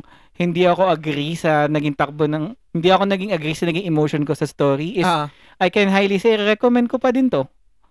Lalo na ako nalaro mo yung Last of Us Part 1 so hindi mo siya pwedeng tulugan. Di- marami ka pa ring bagay na pwede mo may, ma-appreciate. And I think na yung mga positive na yun is kaya pa rin niyang i-out, i-outweigh yung mga na-experience ko na hindi maganda dito Gets. Tsaka yung, But- eh, sorry, tsaka yung isa kasing factor din yung, yung nabanggit mo kanina na kailangan talaga nilang ma-experience, no? Regardless kung, kung hindi man, kung sa tingin nilang hindi nila magugustuhan. Parang panonood ng pelikula, to lagi ko nabibigyan ng example. Merong mga pelikula na most likely hindi mo talaga magugustuhan eh, pero kailangan mong ma-experience kasi para malaman mo kung, kung ano yung kabuuan nung, nung pelikula. Pero hindi nun ginagaranti na mag enjoy ka after nun, magiging masaya Mm. So to, ang galing ang ganda ng sinabi mo na yun. Kailangan talaga nilang ma-experience to. Ah, personally, Mm. first hand. Kasi sorry ah, hindi hindi ako nag nag-gatekeep eh, pero kailangan talaga ma-experience nyo first hand kasi iba yung pag nanonood ka kumpara sa pag kinokontrol mo mismo si Abby at saka si si Ellie. eh. Iba yung yung pag-spend mo ng time habang kinokontrol si Ellie ha, tapos kay Abby dun, sobrang iba. Basta, sobrang iba talaga. So, yun, la, yun, yun yung sa akin. So, again, don't quote me guys kung talagang medyo na nakikita nyo ako ng hint na hindi ko gusto ang Last of Us. Gusto ko siya. Yung story lang talaga yung... Kasi ako, till now, hindi mababago perception ko. Kapag nagkaroon ng Last of Us Part 3, Mm. Team Abby pa din ako. Ganon yung epekto niya sa akin na parang Ellie is still good but pag naglaro ko ng part 3, Team Abby ang titingnan ko or Abby ang titingnan ko. Tsaka, na, yung tsaka naalala ko, Del, no? Hindi ko alam, cor- correct me if I'm wrong, yung naalala ko yung lagi kong tinatanong sa'yo before, kung, kung ikaw ba si Joel, um, Hmm. anong gagawin mo? Gagawin mo din ba yung ginawa niya? I think, kung tama yung memory ko, yung unang sagot mo is hindi eh, di ba? Tapos Hmm. parang, ang gagawin mo is, isa sa, mali yung word na isa-sacrifice eh, pero, mas magsaside ka na parang sa pangkaramihan kaysa sa Pangkaramihan. di ba? Mm. So I think kaya dun yun yung va- yung values mo coming from there, I think yun din kung bakit gusto mo si Abby eh. Not, not putting words into your mouth, no? Parang Mm. ina-analyze ko lang sa magkaibang values natin or magkaibang um, way of thinking natin or kung ano man yun. Mm. It does make sense na yun talaga yung mag-work sa'yo eh, si Abby. Considering yung maging sagot mo before na mas gusto mo talaga na yung decision na ganun is pangkaramihan, hindi lang isave yung buhay ni, ni Ellie. We can say na parang approach ko kasi is more logical rather than papairalan yung emotion. Emotion, mm, Kaya, gets. ayun. So, but then again, Abby is still, ah, Ellie is still, ano, a good addition, but parang, yun nga, parang mas interesado ako ngayon kay Abby. But again, despite of anumang controversy na, na, na ano ng Naughty Dog is, recommend ko pa din kahit na may bad experience lang ako sa story. So, yun. Nice, nice, nice, nice, nice. Ito na yung number one. Woo! so, ano ba yung top picks namin? one! Number So, sige. one. Shit. Simulan mo na. Hindi ko alam kung pa- hindi ko May idea na ako, pero simulan mo na. hindi ko alam kung paano ko to uumpisahan eh. Pero saglit lang ah. Iniisip ko eh. Kasi nagpalitan to eh kung kung sino yung yung una parang Last Mhm. of Last of Us tapos eto. Kasi si- sila talaga Mhm. yung dalawang game na nagbigay sa akin ng magandang experience talaga na parang memorable. Pero lumamang tong isang game na to, yung number one ko, ang game of the year ko, Among Us. Sabi na eh. Ang Okay. Okay, Game of the Year ko Among Us. So, Mm. kung di kung wala kang idea, explain ko lang na mabilis. Yung Among Us is yung graphics niya sobrang pang ano lang, mobile game na itsura. Um, wala, wala kang in-expect na magandang graphics dito or kung ano man, fidelity, etc. Hindi. Yung gameplay Mm. niya is, meron kayong crewmate, parang punta kayo na sa space, meron kayong isang lugar, tapos meron kayong crewmate. Tapos sa, sa crewmate na yon merong isang impostor. Tapos, pero, pero pwede rin dalawa. Depende sa setting, sa ano, sa kung da, Sa dami, dami. dami na naglalaro. So, ang goal Mm. is, ng impostor is to kill all of you, lahat ng player, or sabotage yung Mm. mga task. Tapos kayo naman ng mga crewmate, may mga, meron kayong mga task na kailangan gawin. And then, meron, parang ang, ang goal nyo is to know kung sino yung impostor, kung sino yung pumapatay dun sa grupo nyo. Dito, dito, dito guma, gumagana yung ano, yung genius ng game. Yung dun sa magdi-discuss kayo kung paano malaman kung sino yung pumatay, kung sino yung impostor. Ah, Mm. shit. Kung, kung, kung, sobrang ganda kasi talaga. Pa- parang, kung familiar kayo sa game ng killer, da- hindi ko alam kung killer yung tawag doon, yung sa baraha, yung king, isa yung lang. alas, yung kikindatan mo yung, ano mo, yung kalaro mo, tapos huhulihin mo, kung pulis ka, hulihin mo yung, ano, Ah. yung pumatay. Yun nata yung Tagalog variant nun eh, yung police eh, di ba? Oo, yun, ganun. Tagalog police. Oh, ayan. Tapos yun, yung, bakit, ito yung best gaming experience ko. Unsa, um, umpisan ko muna siguro sa OLATs. OLATs tong game na to, in a sense na OLAT siya kasi player dependent siya. Kung, kung OLATs yung kalaro Agree. mo, yung mga pabebe, yung parang laro na, nilalaro pa, kumbaga hindi gawin kung ano yung yung kung ano yung task nila, kung kung paano dinisign yung game, most likely pangit yung experience mo. Kasi hindi nila nilalaro yung game in a sense na laruin talaga yung game. Meron diyan yung parang bigla lang mag mag emergency meeting, wala lang, emergency meeting lang, trip lang nila. Yung mga ganong bagay na parang tapos makikipagbebehan sa mga pag narinig nila na, ay, uy, babae, babae. Yung mga typical na mga ganyan na putang ina, akala mo, Hmm.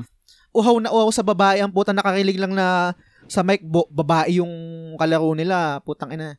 Anyway, tapos yung maglalaro umpisa pa lang ng game, magtatanong na, ah, baba, may babae ba dito yung mga ganyan? Tang inatigilan na natin yung pre, yung mga ganyan. So, nakaka-cancer eh. Tsaka nakasisira talaga yung game. Anyway, yun yung mga OLATs doon kasi sobrang player dependent siya. So, kung OLATs kalaro mo, hindi, eh, what, what, what I mean sa OLATs is yung, iba yung intention, kumbaga parang ginagawa pang side activity kung ano man yung trip nila is doon nasisira yung game. Pero pag naka, nakakuha ka ng game, let's say mga kalaro mo yung mga kilala mo talaga, or kahit stranger lang pero willing laruin yung game as it is kung paano siya laruin, sobrang magiging panalo yung experience. Ito yung klase ng game na na pag naka-experience ka ng isang round, tapos ang ganda ng round nyo, kung paano nyo nalaman kung sino yung impostor, kung paano nyo na na-deduct kung et na siya yung pumatay, etc ito yung hindi mo na mare-replicate ulit eh.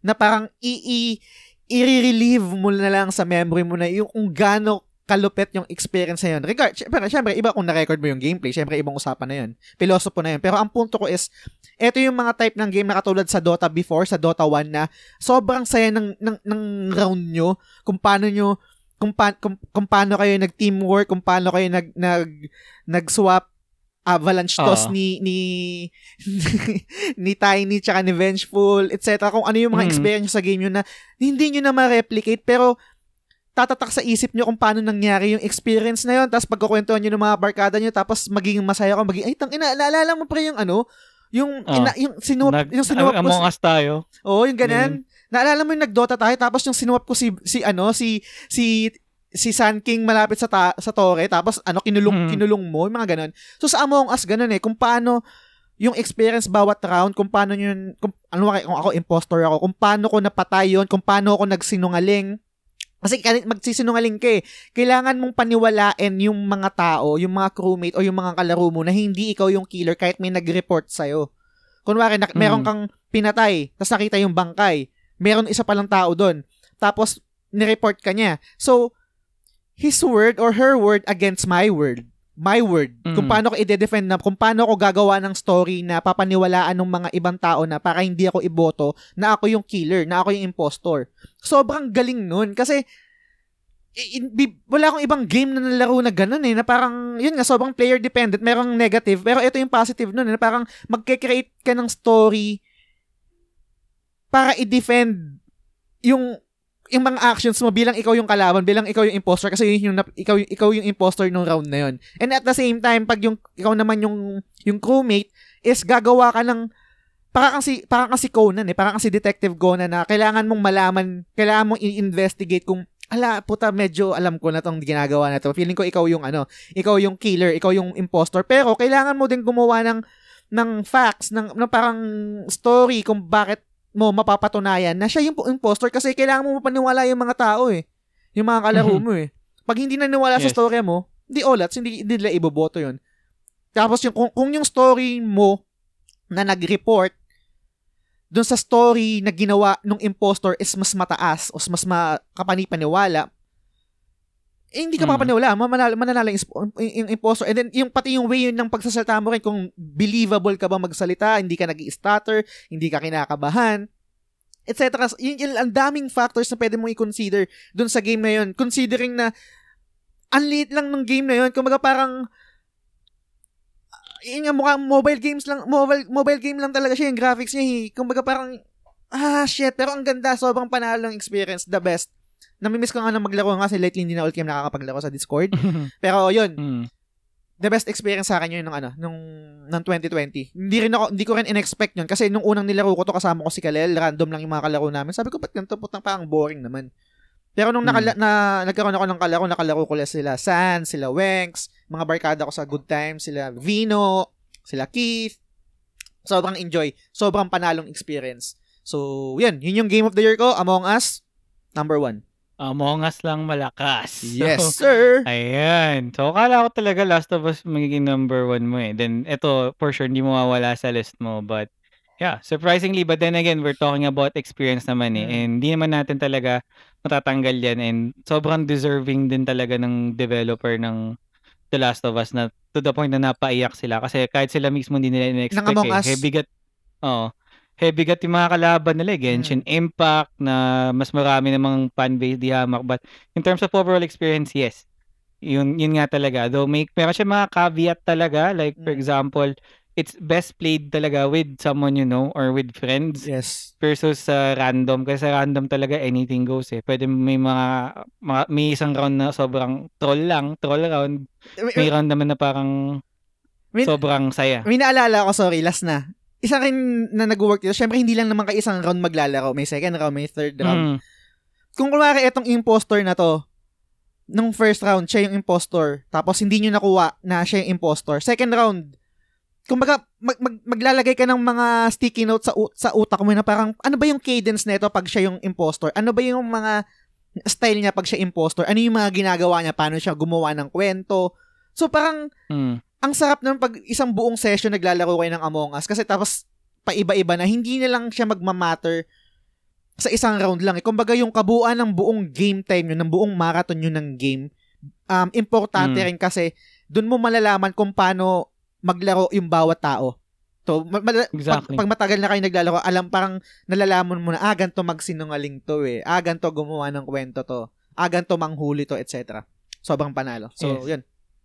Tsaka ito, no, yung game talaga na to, nagre-reminisce to yung mga laro na, gaya na sabi mo kanina, yung mga larong Pinoy dati, na Mm. parang, bawat tagu-taguan, langit lupa, nasa ganitong, ilang beses mo siyang lalaroin eh, para mas ma-appreciate mo, na parang tagu-taguan na lang. For example, Ah. na sa round na to, nagtago ako dito, so sa next round, saan ako magtatago.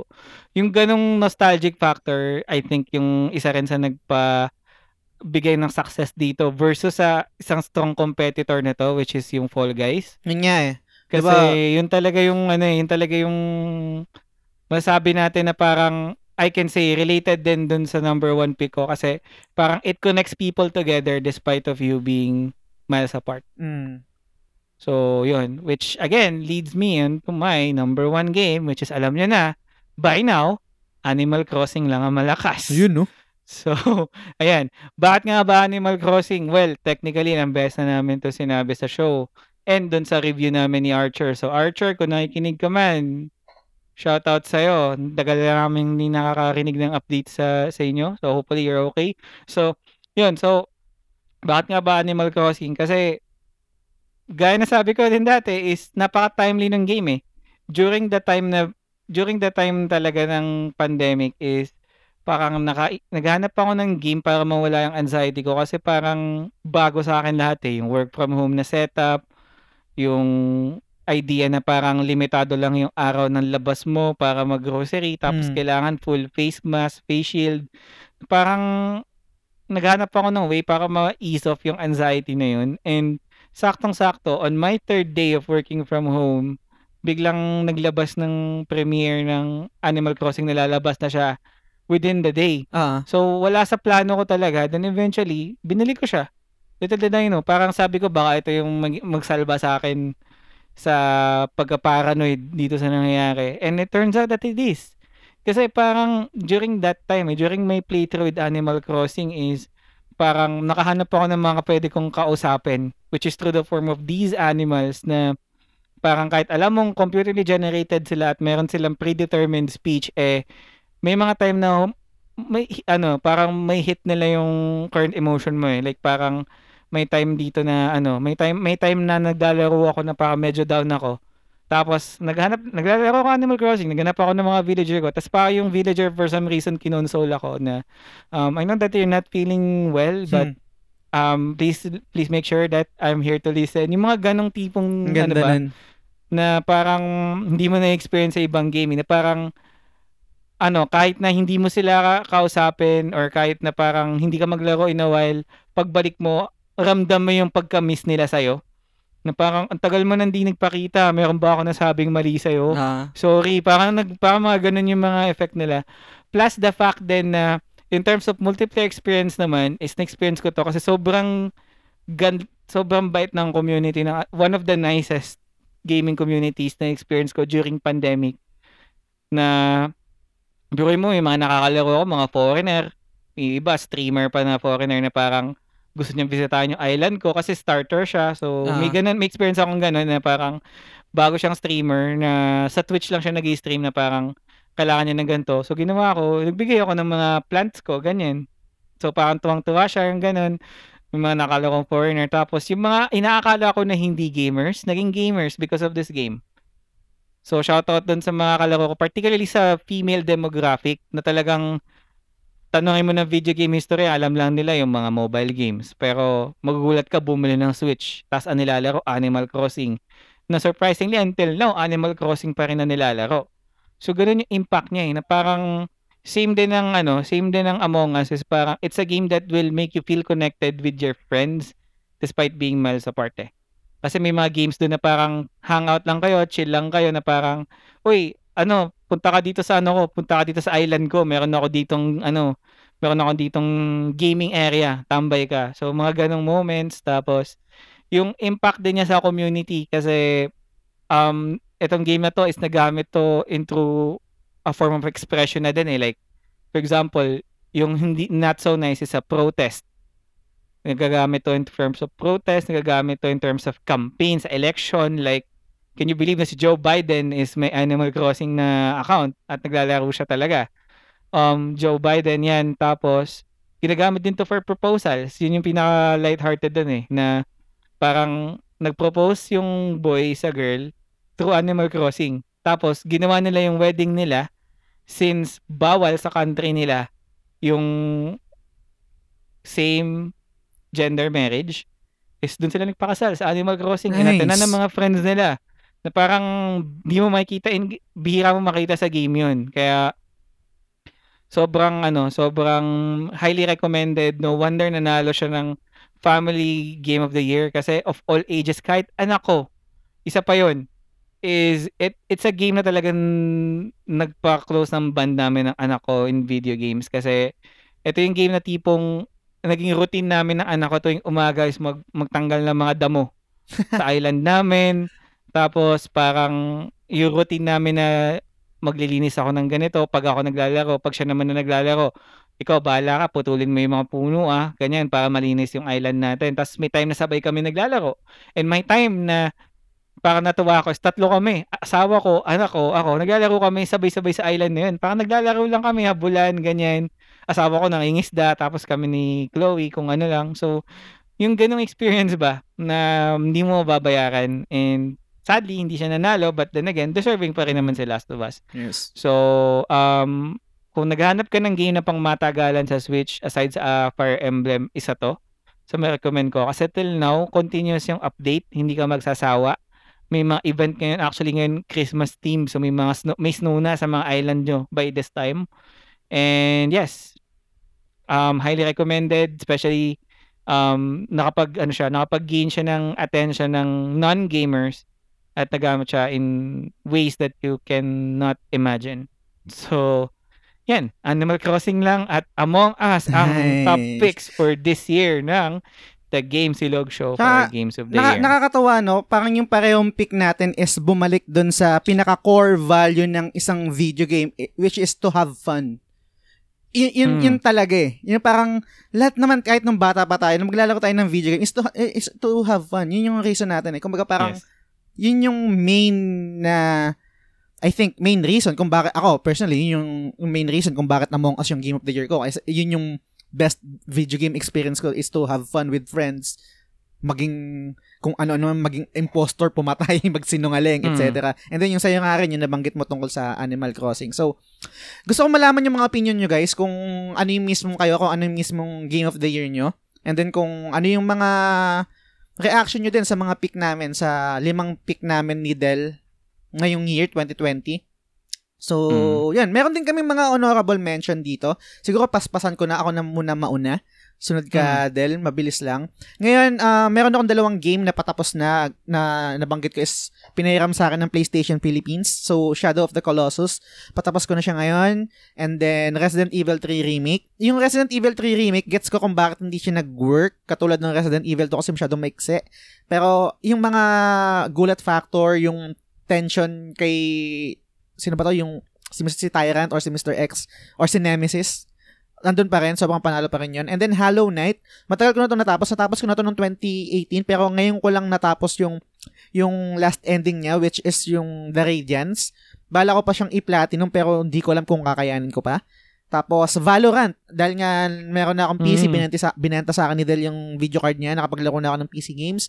Naglaro din ako ng Valorant and na-enjoy ko rin siya. Gets ko kung bakit marami naglalaro ng Valorant kasi sobrang ganda rin ng experience nun. Parang Counter-Strike siya na na Overwatch. Ganun yung Mhm. best ano ko, parang description ko sa kanya. And then, Genshin Impact. Naglaro din ako nito ng panandalian, pero hindi na siya nag-work, nag-click sa akin ng matagal kasi meron na ako mga ibang games na na kailangan laruin at gusto rin laruin. Kasi yung Genshin Impact, time sink din siya. Kailangan mo mag-invest din ng time kasi grindy siya, op- open world. Agree. Tapos may gacha pa, gacha mechanics. So, kailangan mo talaga mag-invest ng time din. And then, ang last ko is Assassin's Creed um, Valhalla. Hindi ko pa siya tapos.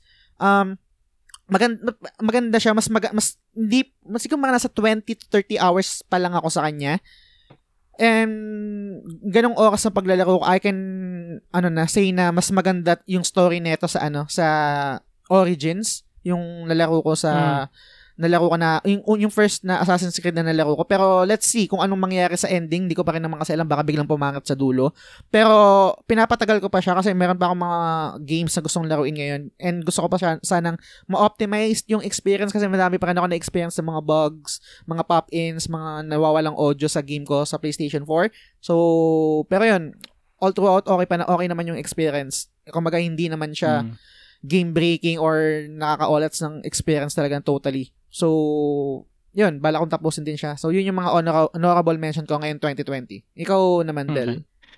Sa akin kasi mainly ito yung mga games na masabi ko na nag-spend din ako ng maraming oras though hindi ko siya sinama kasi ano to eh, ah, napaka-subjective nito eh. Mm. Kasi primarily of this year is ang nalaro ko karamihan is open world games. So siguro mga honorable mentions ko is Ghost of Tsushima, AC Valhalla, Watch Dogs Legion, at The Witcher 3.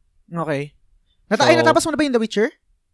Nasa last na ako. Nasa last Nice. quest na ako. Okay. So pero natapos ko na yung ano, Heart of Stone na DLC. Mm, okay. Yung Blood and Wine pa. So gusto kong iba, iba kasi experience ng open world game eh. Though may may particular learning curve siya, pero etong mga games na ti- etong mga games na to kasi is meron siyang something in common kaya hindi ko siya kinategorize sa top ko kasi ito yung mga games na parang talaga literal na ililipat ka niya sa ibang mundo na may immersion talaga yung pinaka key factor niya.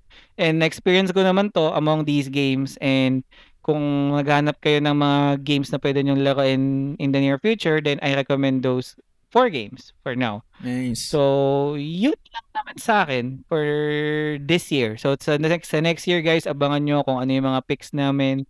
Baka andito na yung mga picks na inaantay natin, na pinag-usapan pa lang natin ngayon. And curious din kami malaman kung ano yung mga um, top 5 nyo naman. So, share nyo yan dito sa comment. And, yep, don't forget to like and share the stream and Yun. this uh, episode. So, there we go. So again, I think we'll go down to our off-topic recommendations and I think this will be our last off-topic recommendation for the year. So okay lang ba mauna ako? Sige lang, go. Sige. So ngayon, lately, ang mga recommendation ko is related sa mga YouTube pages, ganyan, mga mga comedy channel and doon ulit ako mag-focus ngayon. For my last recommendation for the year, guys, i-follow nyo yung channel ni Pio Balbuena.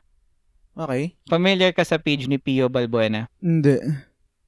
Ano siya eh, para siyang rapper siya na nag-turn siya ng parang internet star na ngayon yun, si, si Pio Balbuena.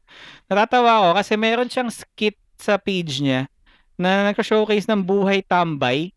Yung mga pagiging buraot ng tambay, yung mga ugali ng tambay. Buhay tambay literal. So, i-follow niyo yung page niya, Pio Balwe- Balbuena, and i-binge watch niyo yung mga episode, yung mga content niya kasi i-recommend ko to kasi itong mga content na pinapakita niya ngayon is ito yung content na medyo kulang na sa atin at this stage na I think kailangan natin is kailangan natin ng something comedic or something na lighthearted para ma-uplift tayo during these times na nagkukulong lang tayo sa bahay.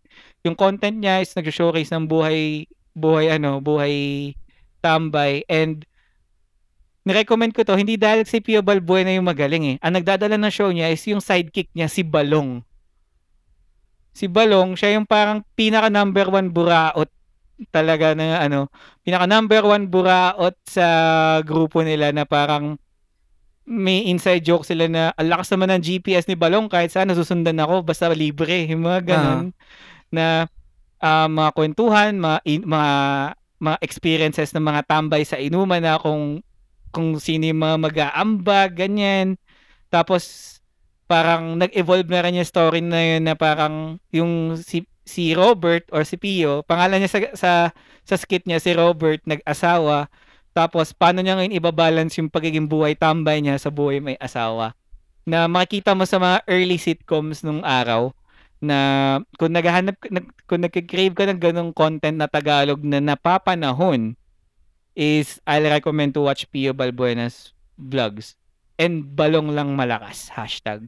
Dun sa mga nakapanood na nito, si Balong lang talaga yung nagdadala ng show. Pero Gets. magaling din si Robert or si Pio. So, Yung ang yung Yan. nabanggit mo na ano, nasabi mo mas natatawa ka kay dun sa sidekick niya kaysa dun sa kay ano pangalan nun, Pio. si, oh, si Pio. Parang oh. ganyan yung nararamdaman ko ngayon kay ano, sa Team Payaman. Kasi, oh, gets nakakatawa si Kong. Nakakatawa rin halos lahat doon. And then, yun nga, si Kong kasi yung pinaka-leader nila, di ba?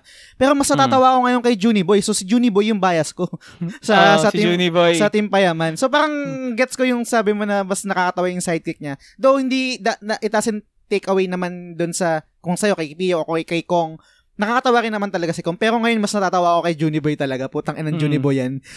Love trip Oh. talaga palagi. Pero yun, Hindi naman, sa, fan ka pala ni Kong TV, no? Kasi sa totoo lang, Hindi, hindi naman, the- hindi naman ako fan. Hindi, hindi ko masabi ko. natutuwa ka lang. Natutuwa lang ako. Kumbaga parang hindi Mm. ako bibili ng merch nila. Hindi, actually hindi nga ako nakasubscribe sa channel nila. Nadadaanan ko lang sa mga nag-share ng mga video Mm. nila, yung mga sa sa Facebook. Kasi nga 'di ba nabanggit Mm. ko before na parang naging naging activity ko bago matulog is yung parang manonood ako ng isang video tapos scroll lang ng scroll sa Facebook hanggang kung ano lang i-recommend sa akin ng ng algorithm Mm. ng Facebook. So madalas ko na nadadaanan yon yung mga skits ni ng Kong, ni Kong TV ng Team Payaman. Pero yun nga, hindi ko mas hindi ko ma-consider sarili ko na fan eh. Pero kung papapiliin ako ng bias kung kanino ako mas natatawa, Ah, si sa Juni si Juni Boy. Boy ako. Mm. Saka naman CEO. Ah, yes, yun, nakakatawa rin. CEO kasi baista eh. Kaya Mm. nakaka-relate ako. eh. Tsaka, pero yun, y- CEO. Pero honestly, sa, in terms of mga, mga comedian na vloggers, si Kong talaga hindi ko pa rin na-explore till now. Mm. Sadly. Kasi parang, I don't know, mayroon ako na-feel, like magaling si Kong, hands down, pero may na-feel ako something na parang hindi nagwo-work sa akin. Hindi ko, sa akin na lang yun muna for Mm. now. Pero Gets. malay natin, baka next year, recommend ko na si Kong. Pero for now, hindi pa nagsisink in yung mga content ni Kong. Mas nagsisink in sa akin yung mga skit. Kasi medyo, ano na eh, medyo parang nafe-feel ko lang ah. Mm. One reason kaya parang hindi pa nag-hit si Kong is medyo inside jokes na yung mga datingan nila. Ah, pag kung na para, pa- ah, ang hirap mag ang makasunod hirap kung bago ka. mag-immerse. Mm, ang hirap makasunod kung bago ka. Kaya Mm. parang hindi ko masyadong na-check yung content niya. Old content niya, madaling sabayan. Pero yung mga ngayon na parang nakatira na sila sa team bahay, team payaman, na Ah. parang hindi ko na masundan. Kasi parang yung, yung, yung, yung tawanan nila, batuan na ng jokes, sila sila lang natatawa. Ako hindi. Gets, gets. Pero magaling pa din. So hopefully, i-recommend ko sa future yan. Abangan nyo. Kong TV. Yung, ang So, madalas na napapanood ko dyan sa, sorry, yung madalas na napapanood ko dyan sa mga skit nila, actually, hindi kay, hindi ko alam kung sa channel ni Kong yun, naka-upload kasi nga sa Facebook ko lang yung mga parang may mga kupal lang na nag-re-upload na pinapanood ko naman, is yung mga, Mm. boy, meron akong kwento ni, ni Juni Boy. yun yung Ah. madalas ko napapanood. So, hindi ko alam kung, di rin ako familiar kung ano yung mismong content ni Kong or kung yun yung content talaga ni Kong, yung mga skit ni Juni Ah. Boy or kung sariling channel ni Juni Boy yun. So, hindi ako familiar. Anyway, Akala ko nga, akala ko nga dati, ano eh, Mm. gaming, con- gaming, gaming, game content creator si Kong eh. Mm, Pero hindi lately lang yung mga Mobile Legends, Mobile Legends lang pala yung inaano niya. Pero mm. turns out pala na talagang vlogger siya. Pero I mean, kita niyo naman sa tao, sobrang successful. So Yeah. deserve naman niya yun. But again, this week, ibigay natin kay Balong tsaka kay Pio Balbuena. So follow niyo yung page nila, panoorin niyo kung gusto niyo ng laugh trip at gusto niyo ng sitcom approach sa comedy. Yun. Yan. So, ba, ano? sa akin, yung off-topic recommendation ko ngayon is, actually, pinag-iisipan ko tayo, pero gusto ko rin, dahil sobrang nag-enjoy talaga ako sa Mm. sa produkto na to, gusto kong i-recommend sa inyo. And I think, kilala rin naman talaga sila na maganda yung mga produkto eh. Pero kung kumbaga, ngayon na Pasko, meron kang 13-month pay and then nag-iisip ka bumili ng headphones at hindi mo alam kung anong bibilin mo, i-recommend ko, itong binili ko. Iyon.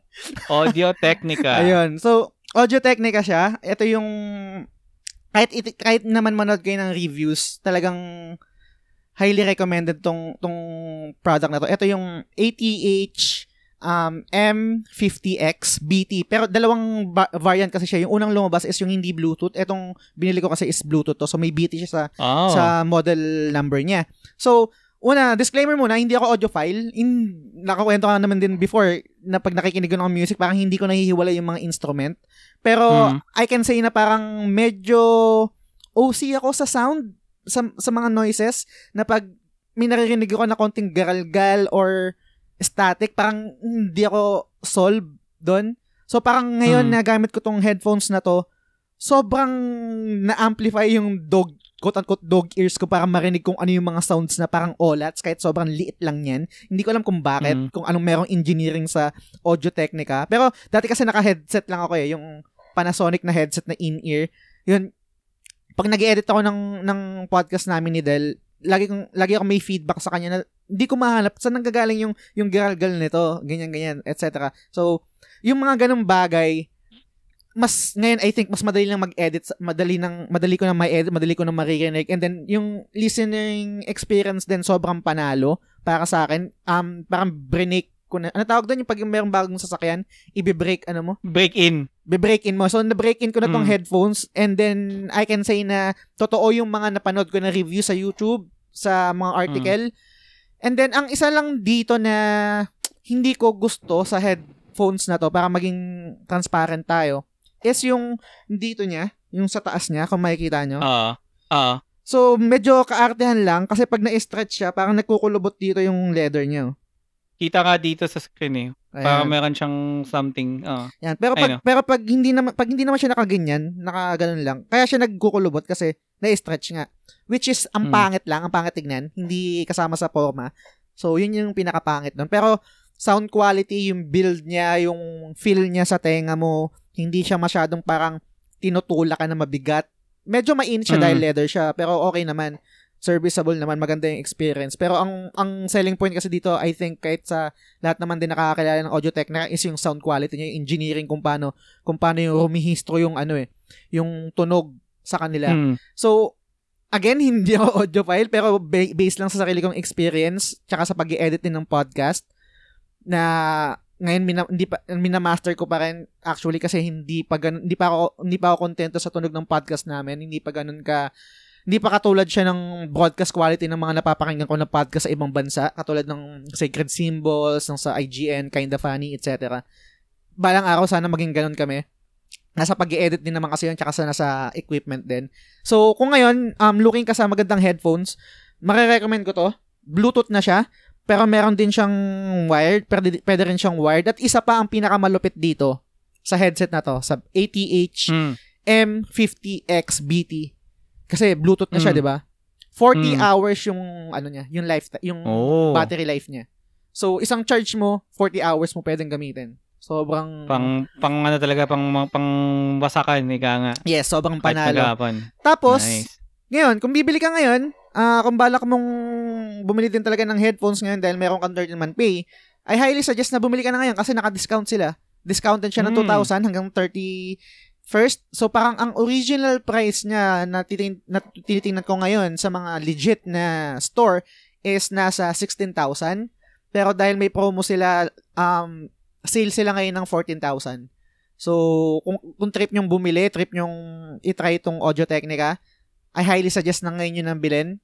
Um, hanggang 31st yata sila ng December sale ng 14. Hindi ko alam kung babalik sila sa original price nila ng 16. So, yun. Pero hindi ko sure ah, baka tingnan nyo rin, baka meron din ibang shop na mas mura. Yun lang yung masasuggest ko kasi sa Audio Technica Philippines ko talaga siya binili. So, I think legit sila. Kasi Yung Audio paka Technica official Philippines. store nila yun. Ha? Paka official store nila yun. Oo, yung official store nila. ah, So, nice. yun, yun yung recommendation ko ngayon. Audio Technica, um, ATH M50X.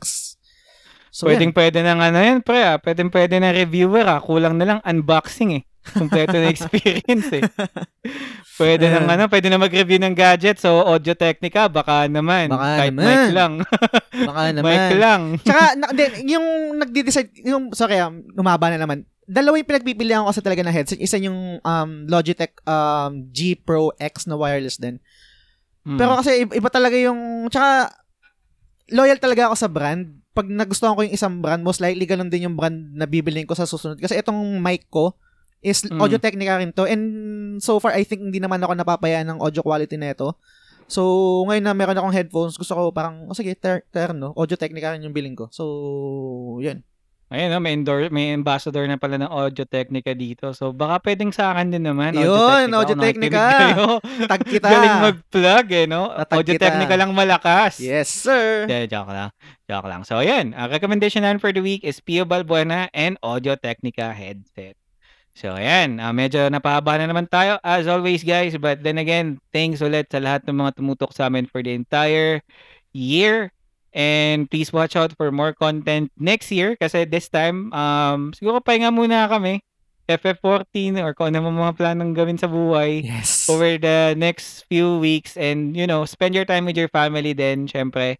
So baka medyo mag-lesson kami na stream during these weeks and next year, ayun, abangan nyo yung mga bago naming naisip na pakulo, promos, um, content para sa inyo and I hope magustuhan ninyo. So, ayan. So again, um, don't forget to like, follow, and subscribe to our page at The Game Silog Show.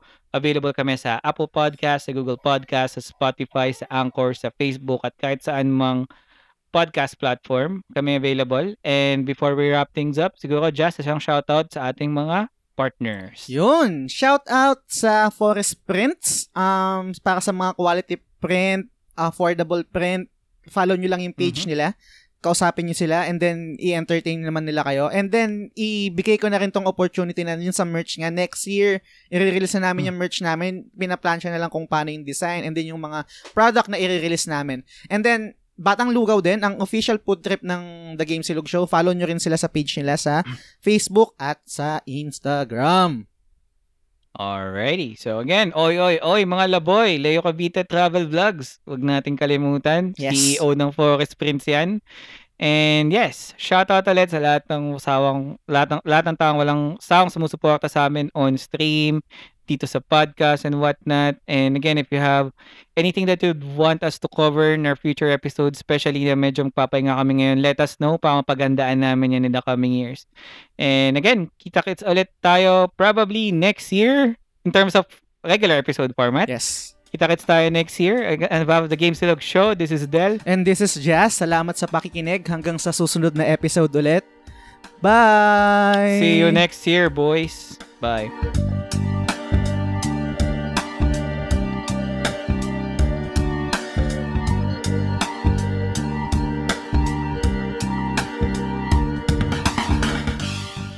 Game Silog Show ay kwentuhan podcast about video games. Available ito sa lahat ng platform tulad ng iTunes, Spotify at Google Podcast. Every Monday ang bawat episode. Well, depende sa schedule namin ni Del. Kung nagustuhan nyo ang episode na to, sana i-review nyo sa iTunes at sa Facebook. Kung hindi naman, okay lang. I-review nyo pa rin. Kung meron kayong opinion, suggestion, or trip nyo lang mag-share ng thoughts sa kahit anong bagay, punta ka lang sa at The Game Silog Show sa Facebook at sa Instagram. So yun, salamat sa pakikinig hanggang sa susunod na episode ulit.